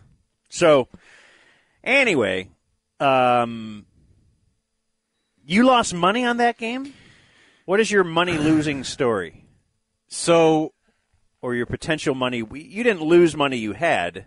Just the twenty dollars that I had bet, but um, you know, it's not like wife is is hardcore about Texas Tech basketball. It's more we're going to watch most of the football games or have them on in the house or have people over. She went to school there. Um, but you know, if they get into the tournament, we're probably going to be going and watching those games with friends. A lot of our friends went to school there as well, and um, back. I'm trying to think of when it was. I think it might have been late January, early February. Uh, Texas Tech hit a uh, small losing streak. I, mean, I think it might have been right after they lost three in a row at the end of January. But at that point, even after the three losses, they were 15 and four. So they had been they were, like they were 15 and 1 in the middle of January and no one was really, you know, paying all that close of attention to them. They lose 3 and I I had some buddies that were like, "Hey, you know, for fun, this team's going to be undervalued as a as a tournament bet. Like they're actually good." Now all these people went to Texas Tech and they're saying, "Hey, this team is actually good." None of those people were telling me that this year. If you want some level of their objectivity, like they know when their team is better than people think it is and when it's not. And last year they're like, this team's pretty good, dude. Like this team could actually beat good teams. And so I thought, well, let's see what the odds are to win the tournament because This is mid January, you say? yeah, mid, late January, maybe Okay. even early February, because um, you know I've checked the odds for whenever March Madness started. So after the conference tournaments, and they were twenty to one odds, meaning you know if you bet uh, ten, you'd win two hundred, right? Or no, I have that wrong. Someone help Whatever. me here. Yeah. Um, It's a lot. what? Yeah, we're so. I think it would be four hundred because I bet twenty dollars mid January for an eight hundred dollar payout. Okay. Because I knew I'm going to be watching these. So the games. odds were were great. Yeah, At that tremendous. Yeah, and they, and they and they and they got worse as the season ended. Uh-huh. Because they won, they, they didn't win their conference tournament, but they won a couple more games there. They finished, uh, you know, with a, a super strong regular season record. And I'm thinking, well, if I'm going to have to watch these games, I'd like to have a little action on it because I don't really care that much. And it was 20 to win 800. So my payout, I guess, would have been 820 once the money was already in my account. So you really just lost twenty dollars. Really, I but just in your lost head $20. you lost eight hundred. And I lost 800 because it was one of the most heartbreaking bad beats I've ever watched in my life, which was an out of bounds call that immediately made me uh, put me in the they should be they should change the way they do instant replay. It was one of those deals where uh, Moretti has the ball, uh, and, and I, I think like in the uh, I'm trying to think of where this play was on the floor, but he's like headed towards the front court. DeAndre Hunter now in the NBA. He goes in and it's clearly off of Hunter knocking it out of bounds. But when you put it in super, super, super slow mo replay, it kind of touches the tech player's hand last. But it was like the type of play where you would have never, ever, ever watched that play and said, oh, that's off of tech. Like you just, it's not the way it looked. Um, but had they been able to close it out right there, uh, get a bucket right there, I think it would have put them up three. The game Okay, even go so overtime. if you didn't lose eight hundred like me, you wouldn't remember that play like me. or if you went to Tech, but it was one of those games where it was an awful, awful replay call. Um, Tech was down two with just over a minute left. Um, I think that might have been in the in the overtime. Yeah, so it, it was a play that that that swung the game, and it felt like Tech had the thing, you know, just about locked up, and uh, you know, then they didn't, and it cost me eight hundred dollars, which uh, no, I definitely hadn't already sold or uh, spent, but. So we uh, Blake had us fill out brackets just to see how good we would do. Like now, how's your bracket doing? Filling out last year's bracket. So you would think we'd have to do awesome. We'd have to be great. Uh, in my mind, filling out the brackets, I knew who was in the finals, and that's about as far as it goes. Well, you got that part. So um, I'm thinking I did very poorly. So like if this were a an office pool thing, and we didn't look at internet first or anything, so that's the only. You know, it was all done on uh, the honor system. Blake, who won the Bad Radio 2020 brackets, filling out the 2019 brackets? Like who who would have won if we all had put in 20 bucks? So there were three participants. It was you, Jake, and Mino. Okay. And Dan, you would have come in last. For your final four, Bracket Dan. Bracket Dan comes in third place. Your final many- four, you had or Te- what would I? you had Texas Tech and Virginia, which was right, but your other Thank two you. were were wrong. Oh. That uh, penalized you some points. Jake came in second. Damn. Hmm. Mino. How many Final Fours did he get? He got three. Mino got all four right. That's all I felt confident with. But well, then that gets you a lot of other games. Then, you know? Yeah, Yeah, because you right. David Mino. so I came up barely short again here. I'm I'm, I'm losing barely uh, every year. You so- Did I get destroyed? You Jake lost by three points, You got to be kidding me, dude.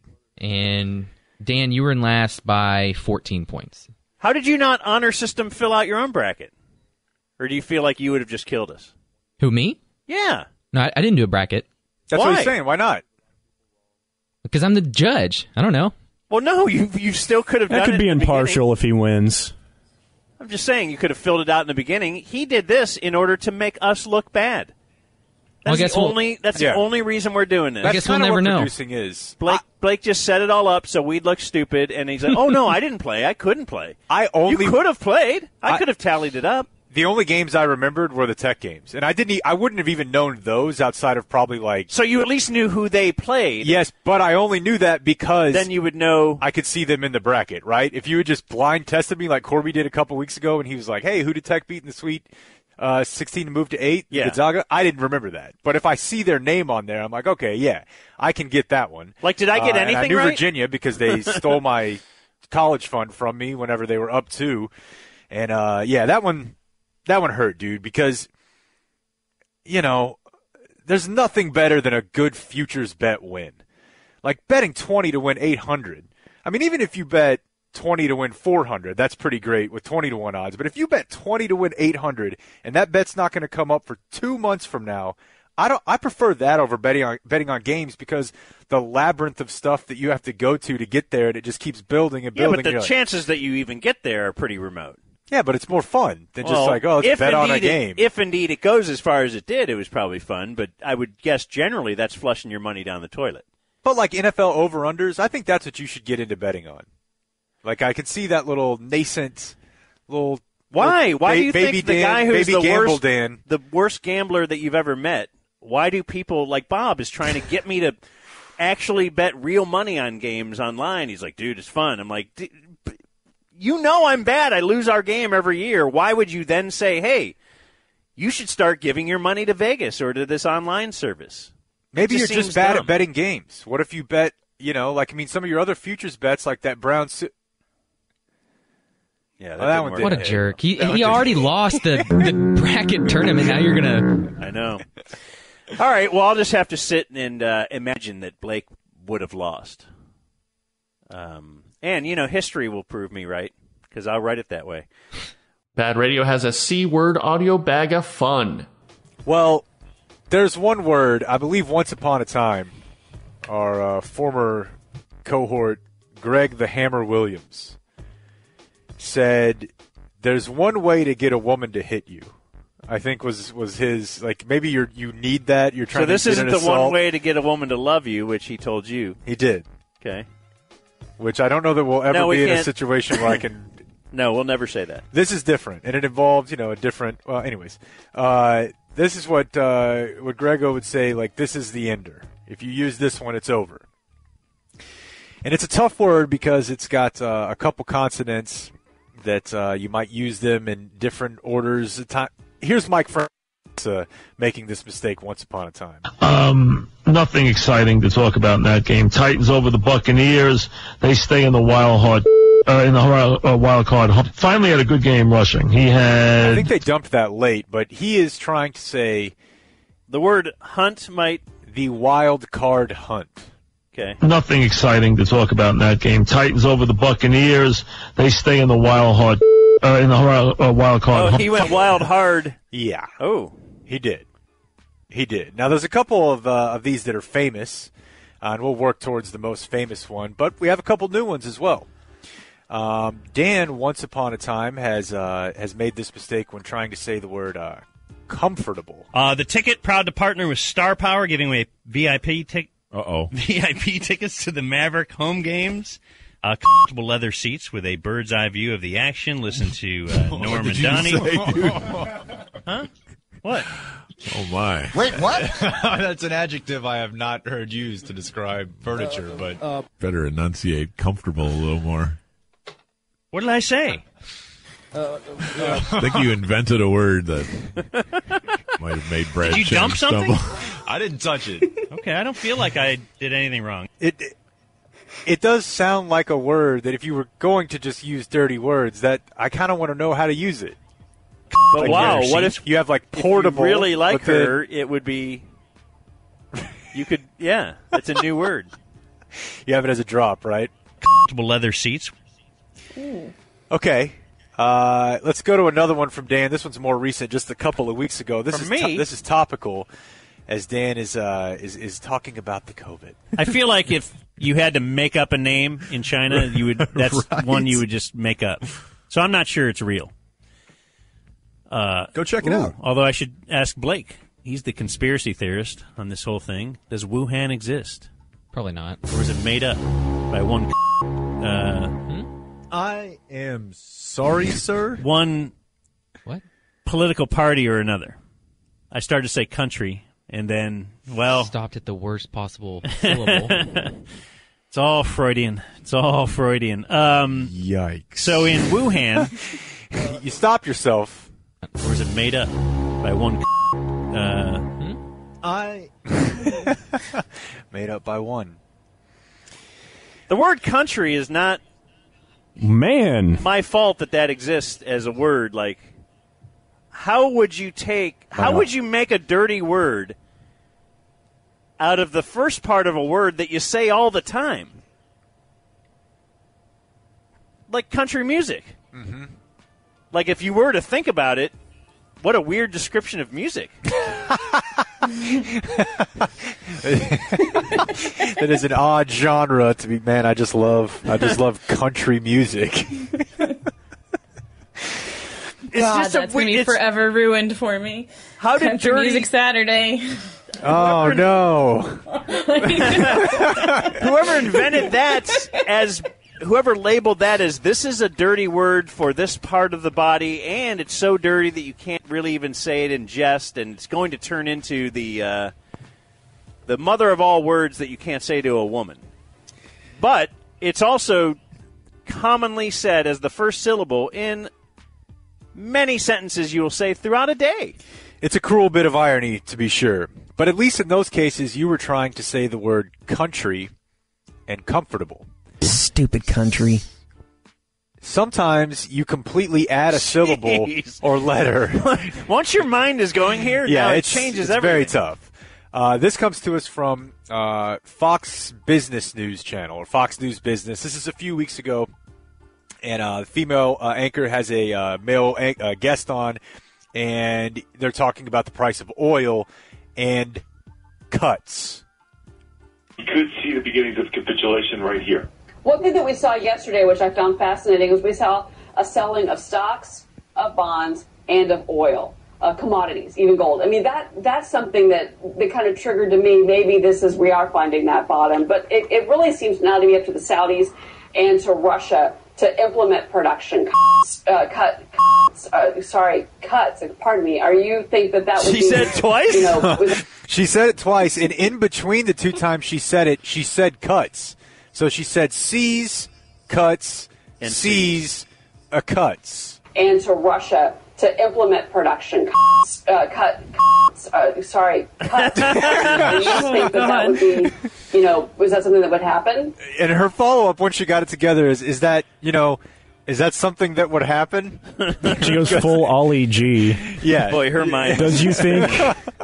To implement production cuts. Uh, cut, cuts, uh, sorry, cuts. Pardon me. Are you think that that would be, you know, was that something that would happen? Are you, that would be, is that something that would happen? Okay, so she was just totally flustered. Yeah, wheels all the Not way a steady off. hand on the helm. And then once upon a time, the legend, Brad Sham. Ah, yes. Calling a special teams play involving your Dallas Cowboys. Across the 35 to the 40. Really good return. Up. Kick. Oh, this is a good kick by the rookie free agent from Oregon. Back to Kirkus at the 23, up quickly to the 30, left across the 35 to the 40. Really good return. A 56 yard uh, uh, punt by Paulescu. wow. I think it remains my favorite. 56 yards. Because of the, the, the, the, the size qualifier. But also just the. Uh, er, uh, I mean. Welcome to Minnesota, home of the world's largest. It's 56 yards. Uh, uh, uh. All right, 257. Go ahead. You know. Nah, just I, kill I, me. I probably just ruined your tease. I'm sorry. I, I was going to ask Blake if he knew the Sam Paulescu fun fact. I don't think so. Like, do you know it? I guess not. Have I said it enough? Dan McDowell. over the years that no, he looks like the guy in Boogie Nights who was in the truck with Mark Wahlberg at the end with, that was having him uh, pleasure himself in front of him for money, but then he ended up beating up Mark Mark Wahlberg for being gay.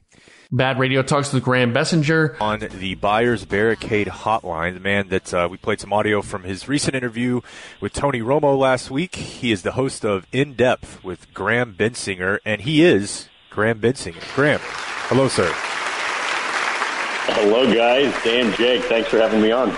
You bet, man. Yeah. So I've I've seen your show before, um, but we had really probably never brought it to the air until you sat down with Tony Romo uh, in an interview that aired and uh, made the rounds uh, last week. So then we start looking at your Wikipedia page and we're thinking, well, this guy's got a pretty interesting story.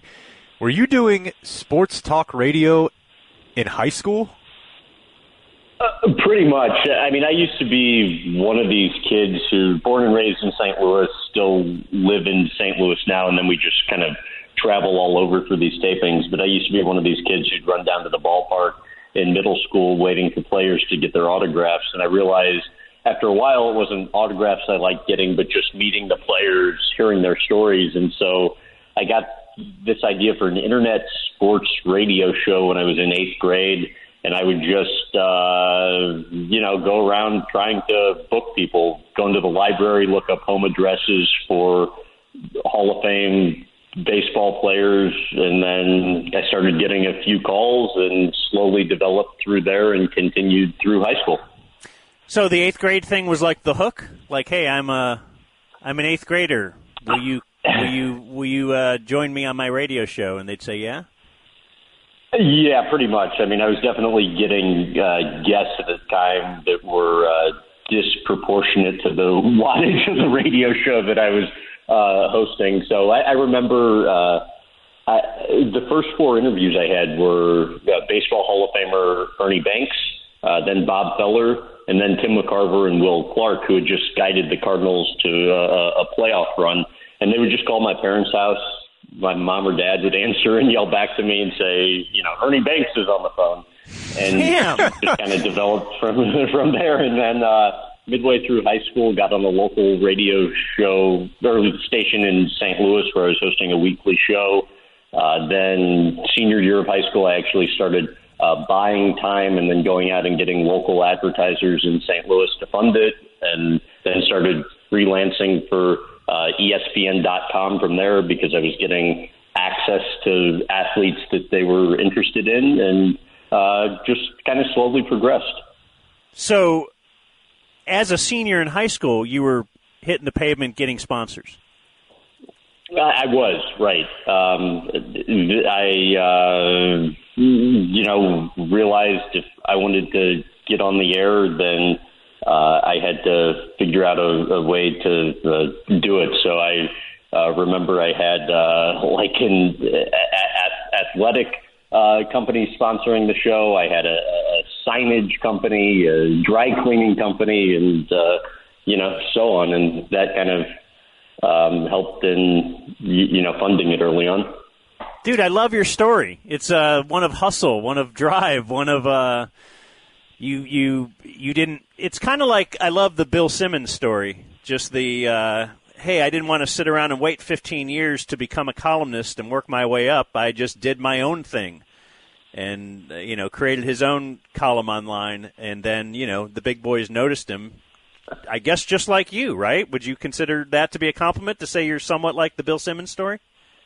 Um, sure, and uh, I mean, obviously, he's had way more success than uh, me at, this stage. But um, you know, I recognize that if you're going on talent alone, um, I had admittedly limited ability at, at best. But I thought the one thing that I had going for me is, you know, if I put in just hours uh, around the clock and can figure out a, a business model that gives me the opportunity to do what I want, then perhaps that's my entree into uh, you know sports journalism. So even fast forward to present day, uh, we're in season ten of, of the show in depth, and if people are interested in the interviews, we have a, a YouTube channel. Just you know, on Graham Bensinger, and then it airs on NBC5 uh, Sunday nights there uh, in Dallas after Newy's uh, sports show. Um, but in 2009, uh, this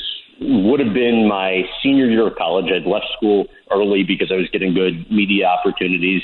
Um, I was working for NBC Sports at the time. Height of the financial crisis, I get laid off, and I'm thinking to myself, "Oh my gosh, you know, I, I am a, a college dropout now out of a job. My friends are just starting to graduate. You know, what am I going to do?"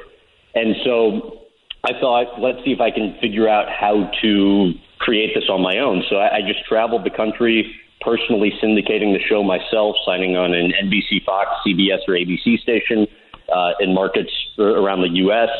Signed on the the, the sponsors myself. Uh, we now produce it in house, so I employ the uh, folks that edit, produce, uh, you know, syndicate and handle ad sales for the show. Um, but it was all oddity. Um, you know, we have a really small team still, um, but that's been how we've been able to grow it. You know, keep costs low, find a, a strong group of people. We actually uh, just hired away uh, uh, the, the local Fox Dallas producer, uh, Brad uh, Galbraith, who um, I, I think one, knows one of you guys uh, to, to join our team. And, uh, you know, it, it, it's fun. It's the, far and away the most satisfying work I've ever had the opportunity to do because you're involved with every facet of building something, and it's certainly been a great learning experience.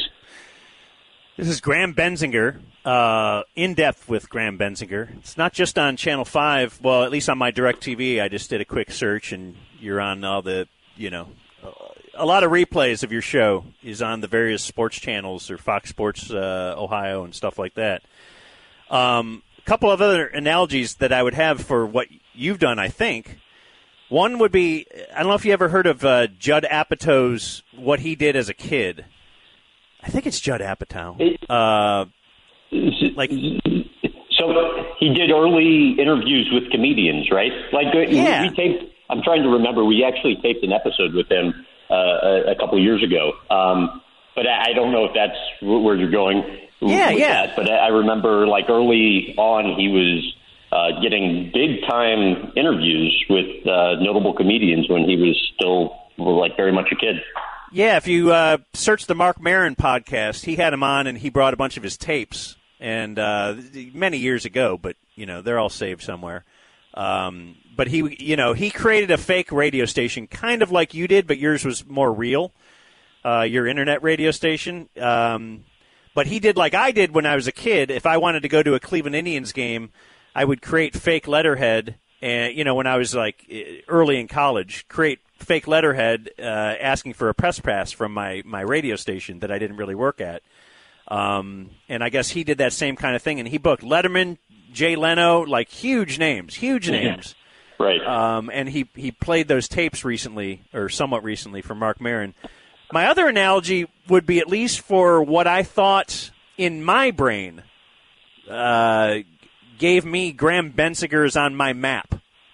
Has to do with uh, Terrell Owens. And I say my analogy would be in my mind, I first became really conscious of Jim Rome when he did the Jim Rome Jim Everett bit.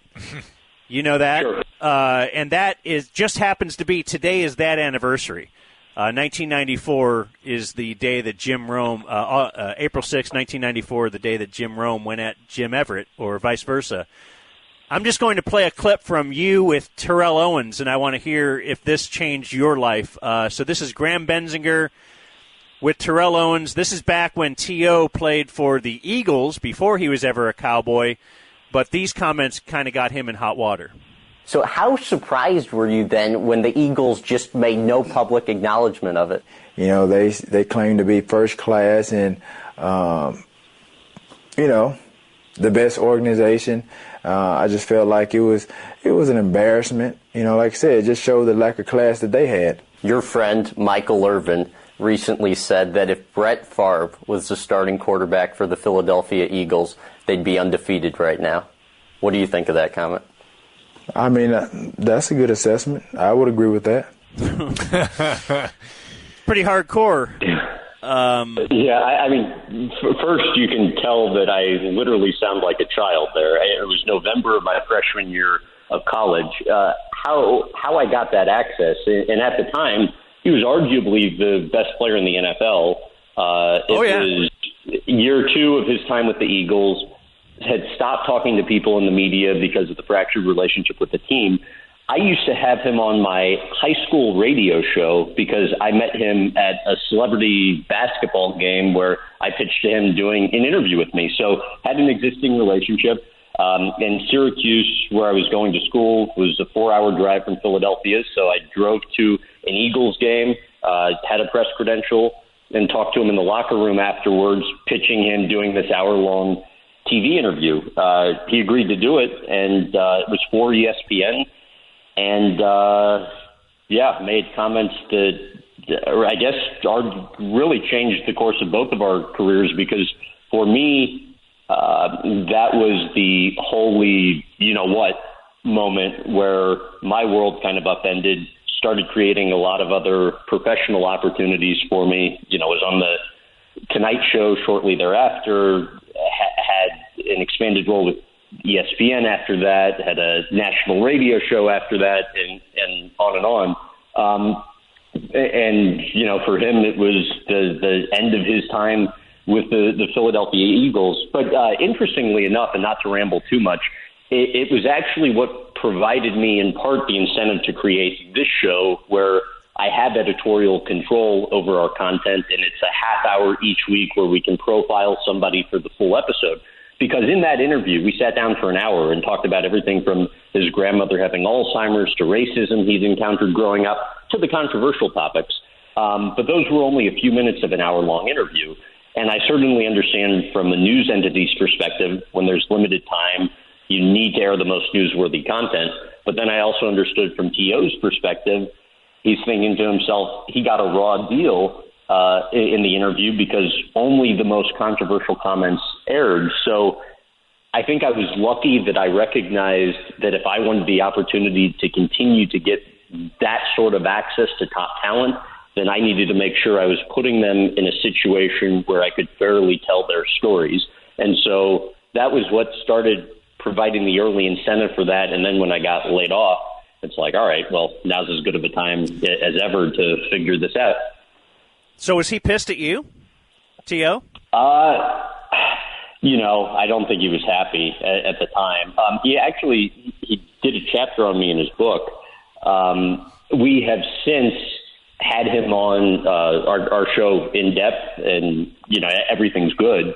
Um, but you know, I, I, I apologized to him um, in that taping for our, our current show because I felt like looking back on it, while he made those comments that got him suspended from the team for the rest of the season, I was the one that even on even if unknowingly, I was the one that put him in, in a situation where his comments were aired without context that inevitably made them seem even more severe than they already were. So um, I think we're good now, but certainly the the relationship was strained at the time. It's Graham Bensinger of In Depth with Graham Bensinger uh, on with us here on the ticket. I wonder what you like when you project out the next, let's say, 20 years of your career. Uh, if we're all fortunate enough to have careers that long, would it be weird for you? Like, let's say that something like Sports Center uh, or a big time show offered you like an anchor position. Is that something that at this point you would prefer not to go? Like, that's what most people think of as the dream. But since you've got this experience doing it your own way in full editorial control, would you ever be interested in kind of sliding over into a role like that, or if, if you've kind of found the, the nirvana of media? Uh, well, I mean, that's certainly not what would interest me in terms of a, a role like that. Um, you know, I, I think while you know I, I don't really claim to be good at anything, at least the one area where I've been able to slowly develop skills on, on the interview front. So I certainly want to stick with that. Um, you know, our, our show currently we do like a million and a half broadcast television viewers a week. We're averaging two and a half million uh, digital views a, a week. So the audience size uh, of the shows slowly growing. And I, I think really long term would be just having the opportunity to continue building this show. I think we've created the nice foundation for a show, but it's still really in its infancy relative to where you know we want it to be. Um, you know, while we're you know lucky to you know sit down with the likes of uh, I don't know Aaron Rodgers or Steph Curry, we also on occasion uh, over the course of a season will feature people with a looser connection to sports. So we did, you know, a week in the Bahamas with Sir Richard Branson taping one. We were in uh, Hong Kong for two days with Arnold Schwarzenegger. We did two days in Monaco with, um, you know, Prince Albert uh, taping an episode. So I, I think long term, as we look down the line, would love to be in a position where we can continue to get improving access to top talent, grow the audience size of the show, perhaps expand the, the subject matter in terms of uh, who we profile. And, you know, I think a goal of ours also would be to just have the content more often break through the, the, the clutter. So uh, people are, are talking uh, uh about it more. So certainly have a long way to go, but, um, you know, having fun. Uh, small small follow up to something you just said. Does Prince Albert know what his name means in in slang? I have no idea. Oh, you dropped the ball on that one, Graham. next next time. Um, yeah, no. Uh, Actually, that that one was a pretty cool uh, experience. We you know sat down for a couple hours at uh, the the palace. Um, then he gives me a tour of the palace. Uh, then he takes me uh, around Monaco in uh, his uh, electric vehicle, um, showing me the town, the Formula One racetrack there, and then we go out on a yacht with him. And you know, in some of these situations, to go back to what you were saying about you know the fake press credential, or what I, I was saying earlier about interviewing people on my high school radio show that were disproportionate to its wattage um, you just kind of pinch yourself when you're in some of these situations. You just feel like you have no business uh, having the opportunity to spend that amount of time with uh, that sort of talent because, you know, we'll spend, I don't know, half a day or a day or parts of a few days with some of these people we, we tape. So, you know, feel very lucky and I'm kind of very conscious of that piece of it. Very cool. Uh, it says here Mike Tyson got mad at you and uh, walked out. That must be scary. Why, do, why would he get mad at you, such a sweet little guy like yourself? Yeah, right. Just, uh, well, so we, we put probably 100 hours of research into each interview preceding the sit down between myself, uh, the couple producers, part time researcher, and this was going to be the, the, the debut episode of one of our earlier seasons, and I was talking to his wife beforehand, and she's like, you know, at minimum, Mike will give you an hour and a half, but it's going if it's going well, he could spend all day with you. And of course, in my head, I'm like, I'm going to make sure this goes well, so we get that kind of access. And like halfway through the interview, I asked him about famed trainer Teddy Atlas holding a gun to his head when he was 15 years old. Significant, but seemingly insignificant relative to everything Tyson's been through in his life. And uh, leading into the interview, I was told I could ask him about whatever I want. And you could just tell instantly in his eyes that rubbed him the wrong way. And I, I've actually goosebumps now telling this story, be, just remembering the look on his face. And his response to every subsequent question I asked him was, I don't know. So finally, I'm like, all right, Mike, is the interview over?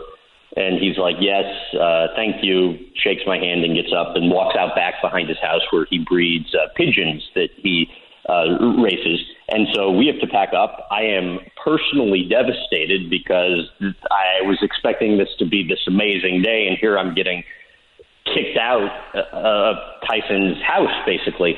And, and so the the crew were, you know, there with four or five people on our team are packing up all the television equipment. And before we leave, I asked his assistant if I could at least go out back behind Tyson's house and thank him for letting us come. And he said yes. And that thank you actually turned into a two or three hour conversation, just me and Mike out back behind his house without cameras, and he ends up inviting us back the next day, and we spend you know a half day with him taping the episode, and actually ended up winning uh, an Emmy for it, and it was one of the best experiences ever. And what I realized was this is a guy who's just been burned by so many people in the media.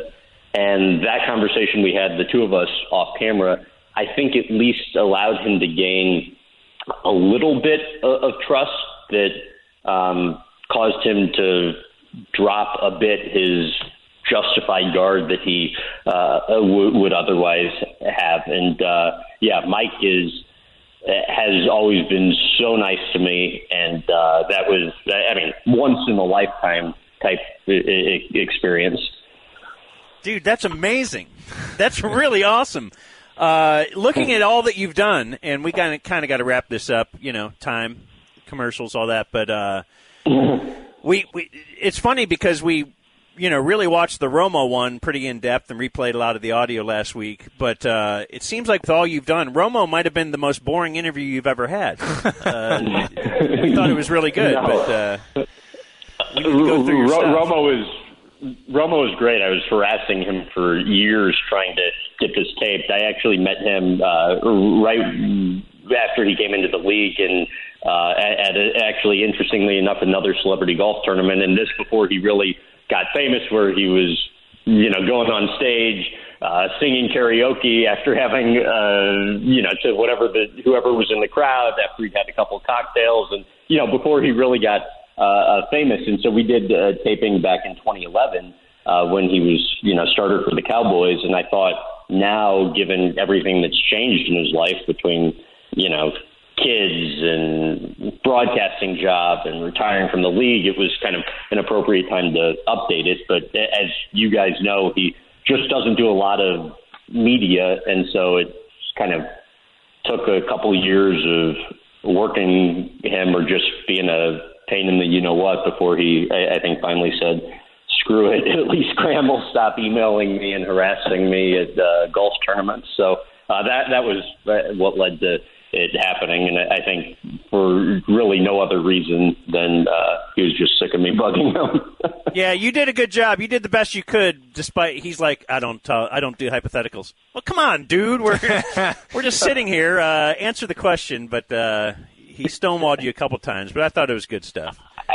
and he's you know he's so nice. He's one of these guys that regardless who comes up to him on the the street has a smile on his face will at least briefly engage with anybody. Um, I, I think if anything, the reason he was stonewalling me and some of the other questions, not contract specific related, um, was that you know he was just ready to get out on the golf course because uh, he, we were making him a little late to his tee time. So um, I got it, and we uh, tried to wrap up quickly and get get onto the golf course with him. Well, Graham, we appreciate your time today. If you could give us maybe one more thing before we let you go, that would be our wacky radio liner, where you simply identify yourself and say, I never listened to bad radio on the ticket. Hey, I'm Graham Bensinger, and I never listen to bad radio on the ticket. Thank you, sir. Appreciate your time. Thanks, man. Thanks for having me, guys. It's Graham Bensinger of In Depth with Graham Bensinger. Finally, Bad Radio has a Ticket Tuesday. Quincy Carter on the hard line. All right, a bunch of Cowboys in some form or fashion in the back half of the show today. We'll do a couple, just updating where we are on Dak. Good, bad, Three. we shall see. Guitar Hero 3, Blake.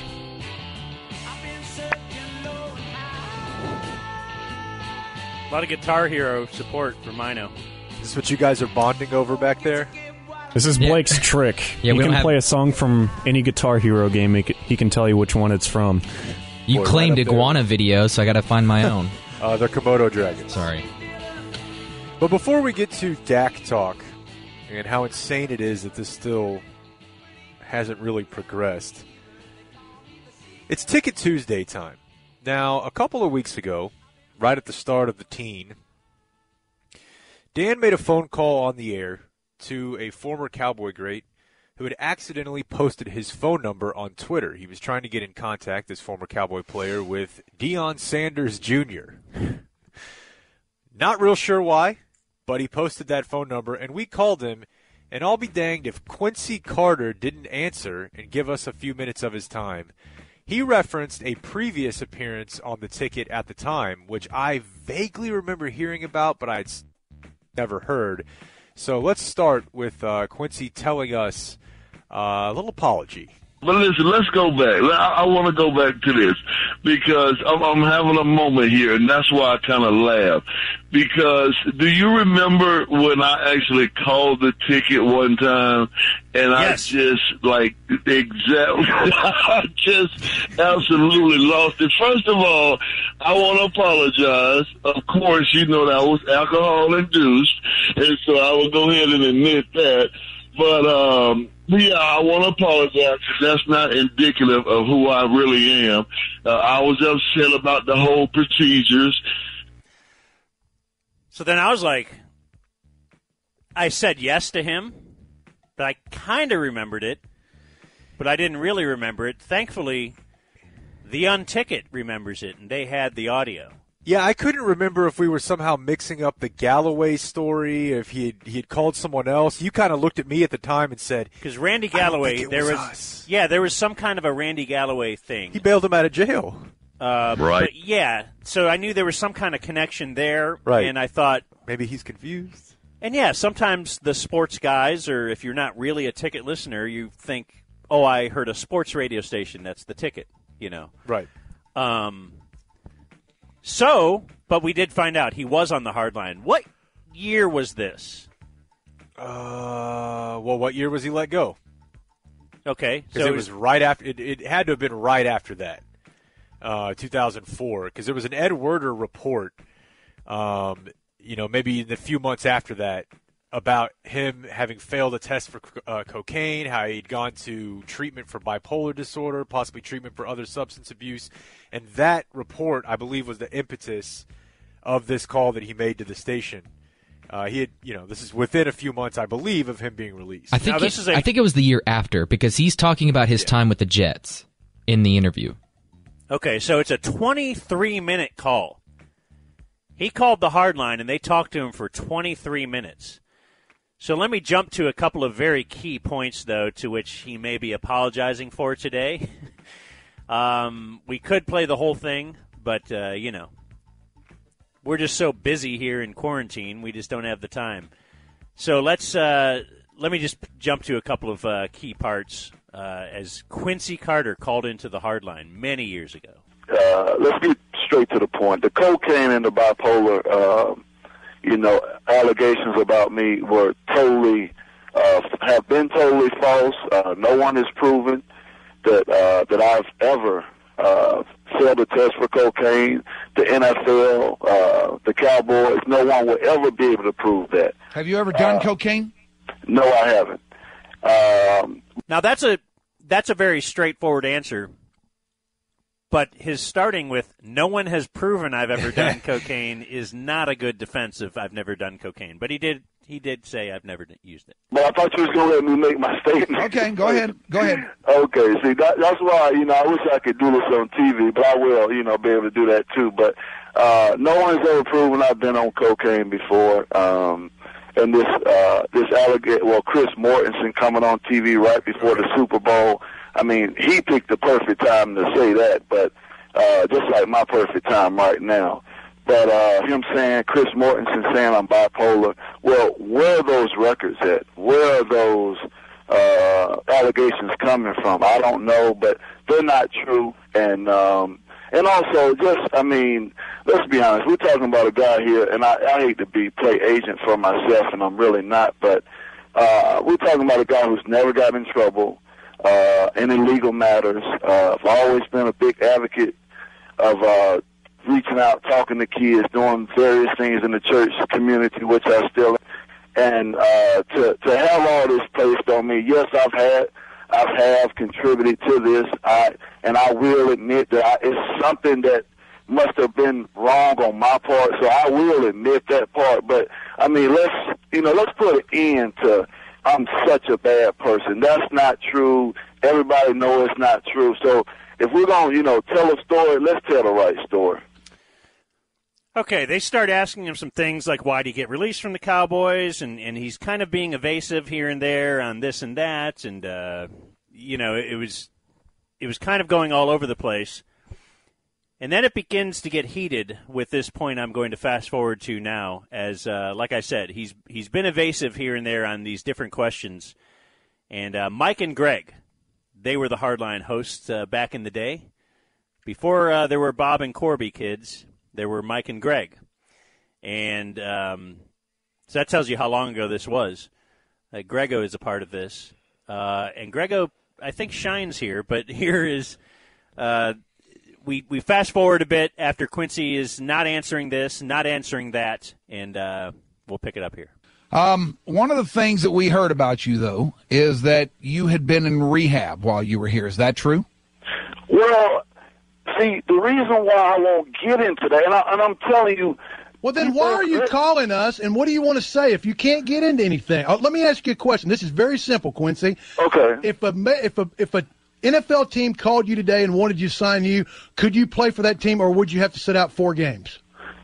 Well, see, no, no, no. There's not no, no. Listen, there's no well see. That's a direct question that needs a direct answer. Could you play this weekend, or would you have to sit out four games because you're in the drug program? Well, well, see, the problem is, is that I understand what you're saying. Unless you know, I think your voice is kind of raising a little bit, but I understand what you're saying. But the problem is, see, I can't mention anything about a drug program. You know, I, I don't know anything about a drug. Just like no, you, no, you don't can know anything about uh, the drug program, and I got released because of my play. Well, why are we even talking about the drug program? Don't the league hand out suspensions? No, you can you can talk No, about no, it. Nobody can talk about it. question. All right, let me Don't ask you the this. league hand out, I Yes, the- the- say that. The league hands out suspensions, Quincy, but while you were here, there were rumors that just circled around you. And that's what I'm doing. I'm, Okay, once I'm- again, I'm let me uh, hold on, Quincy. Right now. All right, hold on, That's Quincy. what- I'm going to ask you another simple question that just a nice yes or no answer. Okay? You ever smoked marijuana while you were playing with the Dallas Cowboys? Listen, let, let, let, Once again, I don't know why we're talking to you because you're not going to give us anything. You're not saying one thing. Uh, yes or no? Did you smoke pot while you were wearing the Dallas Cowboys? See, see, one thing. One, I'm one done thing with you. I- I'm done I with you, man. I've had it with you. Greggo, Answer the on. question or not. It's a simple question. Answer it. You wanted to come on our air where we have a lot of listeners. We're giving you that opportunity, and you won't answer any questions. Did you smoke pot while you were playing with the Cowboys? Well, see, one, Well, well, one- see, one I'm done with you. What- I can't even answer the question without you just cutting me off. No, because it's a simple question. All it needs is a yes or no answer. Well, let him okay, go well, can- Well, well, can I answer the question without you interrupting me? Can I answer the Go question? ahead. Go ahead and say what, whatever you have to say. Okay, and, and what I have to say is a true statement, but um, and you may disregard it if you want to, and that's fine. I, you know, I don't mind. But I, I've never got an opportunity to say anything, and when the truth gets ready to come out, you see how people act because you know the truth. But anyway, I'll answer your question. Um, I don't know the truth. That's why I asked the question. I can't technically say I'm not running for president. See, so I can't technically say what I've done in the past because you know. Why not? They're saying what they've done in the past? No, they're saying they released me because of my play. So that's why I said people have problems. They go through things, which I have. I've grown, and that's all I want to do. And see, when I decide to say something, you really don't want to get the truth out because you want some bad stuff in it, and that's not the point we're talking about right now. No, So no. Hey, good stuff, bad stuff. All we want is the truth. Just give me the truth. Excuse me, I don't want you to persuade. That's what I want to tell people the truth, and I don't want you to keep telling them a lie. And, and that's what I'm trying to make a, a point of right now is that you're into, you're trying to dig so far deep in the is. No, I'm not. I'm trying. If I've done Quincy, anything, this is- Quincy, if I've done anything wrong, and I've told you, yes, I have contributed to this issue. So that's a yes. was everything done the right way? No, I'm sorry, it wasn't. And that's what I'm going to answer. Now, if you can't accept my answer, then, you know, the NFL did not suspend me for four games. Okay, the Cowboys released me because of my quote unquote play. So why are we even talking about marijuana? All right, So didn't the, when the Cowboys released you, didn't they say that it was for non Did the NFL, did the NFL say I was suspended for four games? You know I'm not You talking wanna- about the NFL. I'm talking about what the Cowboys the said. No, no, no. I was suspended for Didn't the Cowboys games? say that it was for non-football personal reasons?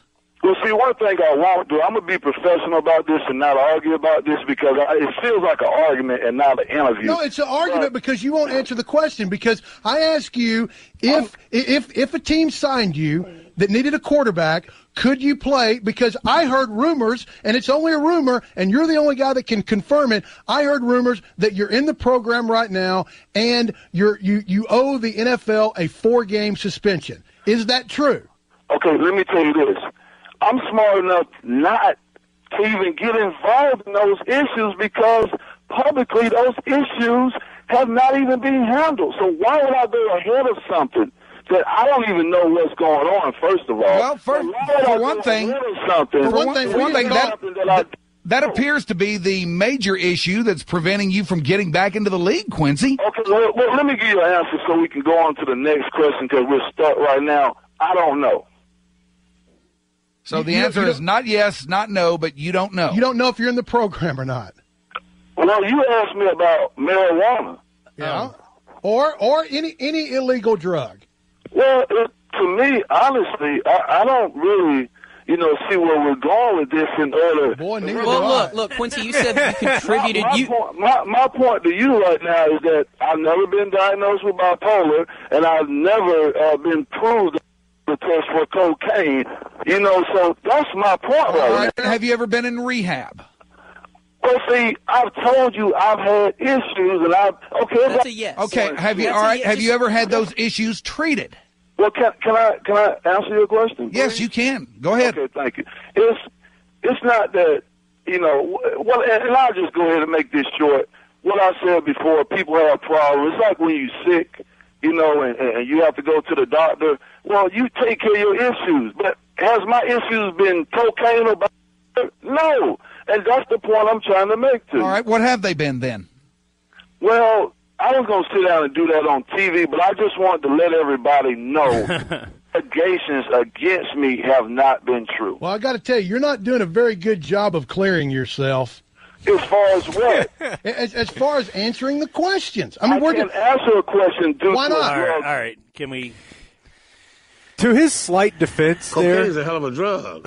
I do think he's trying to get at the when he says I can't answer that. That if you're in the program, you don't often hear guys talk about that stuff. So that begs the question of why even call. And as he Yeah. said, he didn't mean to, probably didn't mean to do it. He was impaired and, and was just acting irrationally. But I do understand what he means when he says I can't say. I really can't. Now, again, don't be on the phone. But that is The who- vintage hardline right there. The fallen from grace athlete too is the uh, like they don't get it when people start then following up on your BS. Yeah, because it's always worked. Right. You can always say, "Hey, I'm here just to say this," and then you know, in college for sure, because it's mostly college kids are, "Oh, yes, sir, yeah," you know, and even later you're shielded by your media guy with the team. Now he is guy without a team. He's on his own, and uh, the hardline smells the blood in the water. I was going to say, yeah, he just walked into a, a lion's going, den. Yeah, they're going after him uh, to make him answer questions. Whereas before, if he's got his PR guy, oh, he's not going to answer any more questions, and he walks away, or you know, he's he's always been sheltered, and and many you know great athletes who are good enough to end up being a quarterback in the NFL have never had to face you know follow up when they give you a BS answer. See if Tom Brady has ever really answered a question about Deflategate or you know, or or he's you know whoever it is. A lot of these guys. So Yeah, I, I that's probably I feel bad for to give you the gist of how that thing went down. I feel pretty bad for him, and I'm glad that he's that he's cleaned it up. Just hearing that stretch of his life and him kind of getting bludgeoned by Greggo. But also, doesn't it sound kind of funny, even though that was only 15 years ago? Obviously, if you're doing cocaine, uh, in your professional situation like that, that's going to come that's going to come up and it's a problem. But it is kind of weird that Greggo seemed that hard up about have you smoked pot as a member of the Cowboys when we all know now that that's a half the league conservatively Yeah. type thing. But even then, that was one, the start of us talking about how many people are actually doing that. yeah, no, I'm not was- faulting Greg. I'm saying no, it's we weird were how thinking fast it, was, happened. No, but we were thinking it was half the league. That when, as we're pontificating about that on the tennis courts, uh, the days to follow. Okay. Uh, but we were saying the quarterback is a different animal. You know, you will certainly not release a guy because he failed a pot test. You're a wide receiver, cornerback, lineman, name any other position, they would not institute an immediate release. But the quarterback, you need to have his S together. And Yeah. it was the Parcells era, and he didn't take any S. So it was thought that he was released immediately. We were even wondering, is that even legal? You can't release someone for chemical dependency. Right. And It's certainly not- not under a the legal matter. NFLPA, uh, you couldn't do that. You had to uh, allow help, but it, there was no help offered. There was no you can go into the drug program and then keep being a member of the Dallas Cowboys. It was I can't have my quarterback being this guy who is failing drug tests, which you know you know when they're coming and all that kind Yeah. of stuff. It just means you got to clean out a month before. Well, P1s, that's all for the podcast this week. Stay safe, and we'll see you next week.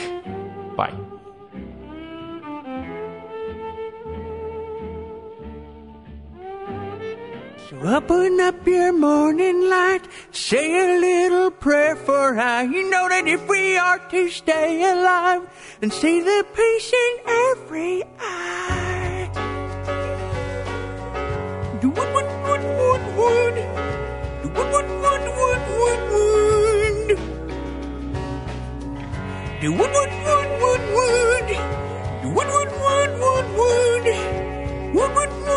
wood, wood. She had two babies. One was six months, one was three. In the war of 44. That's right.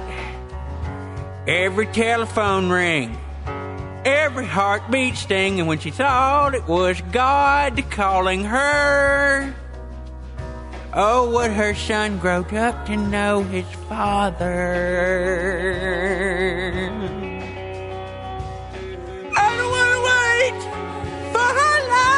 to be over.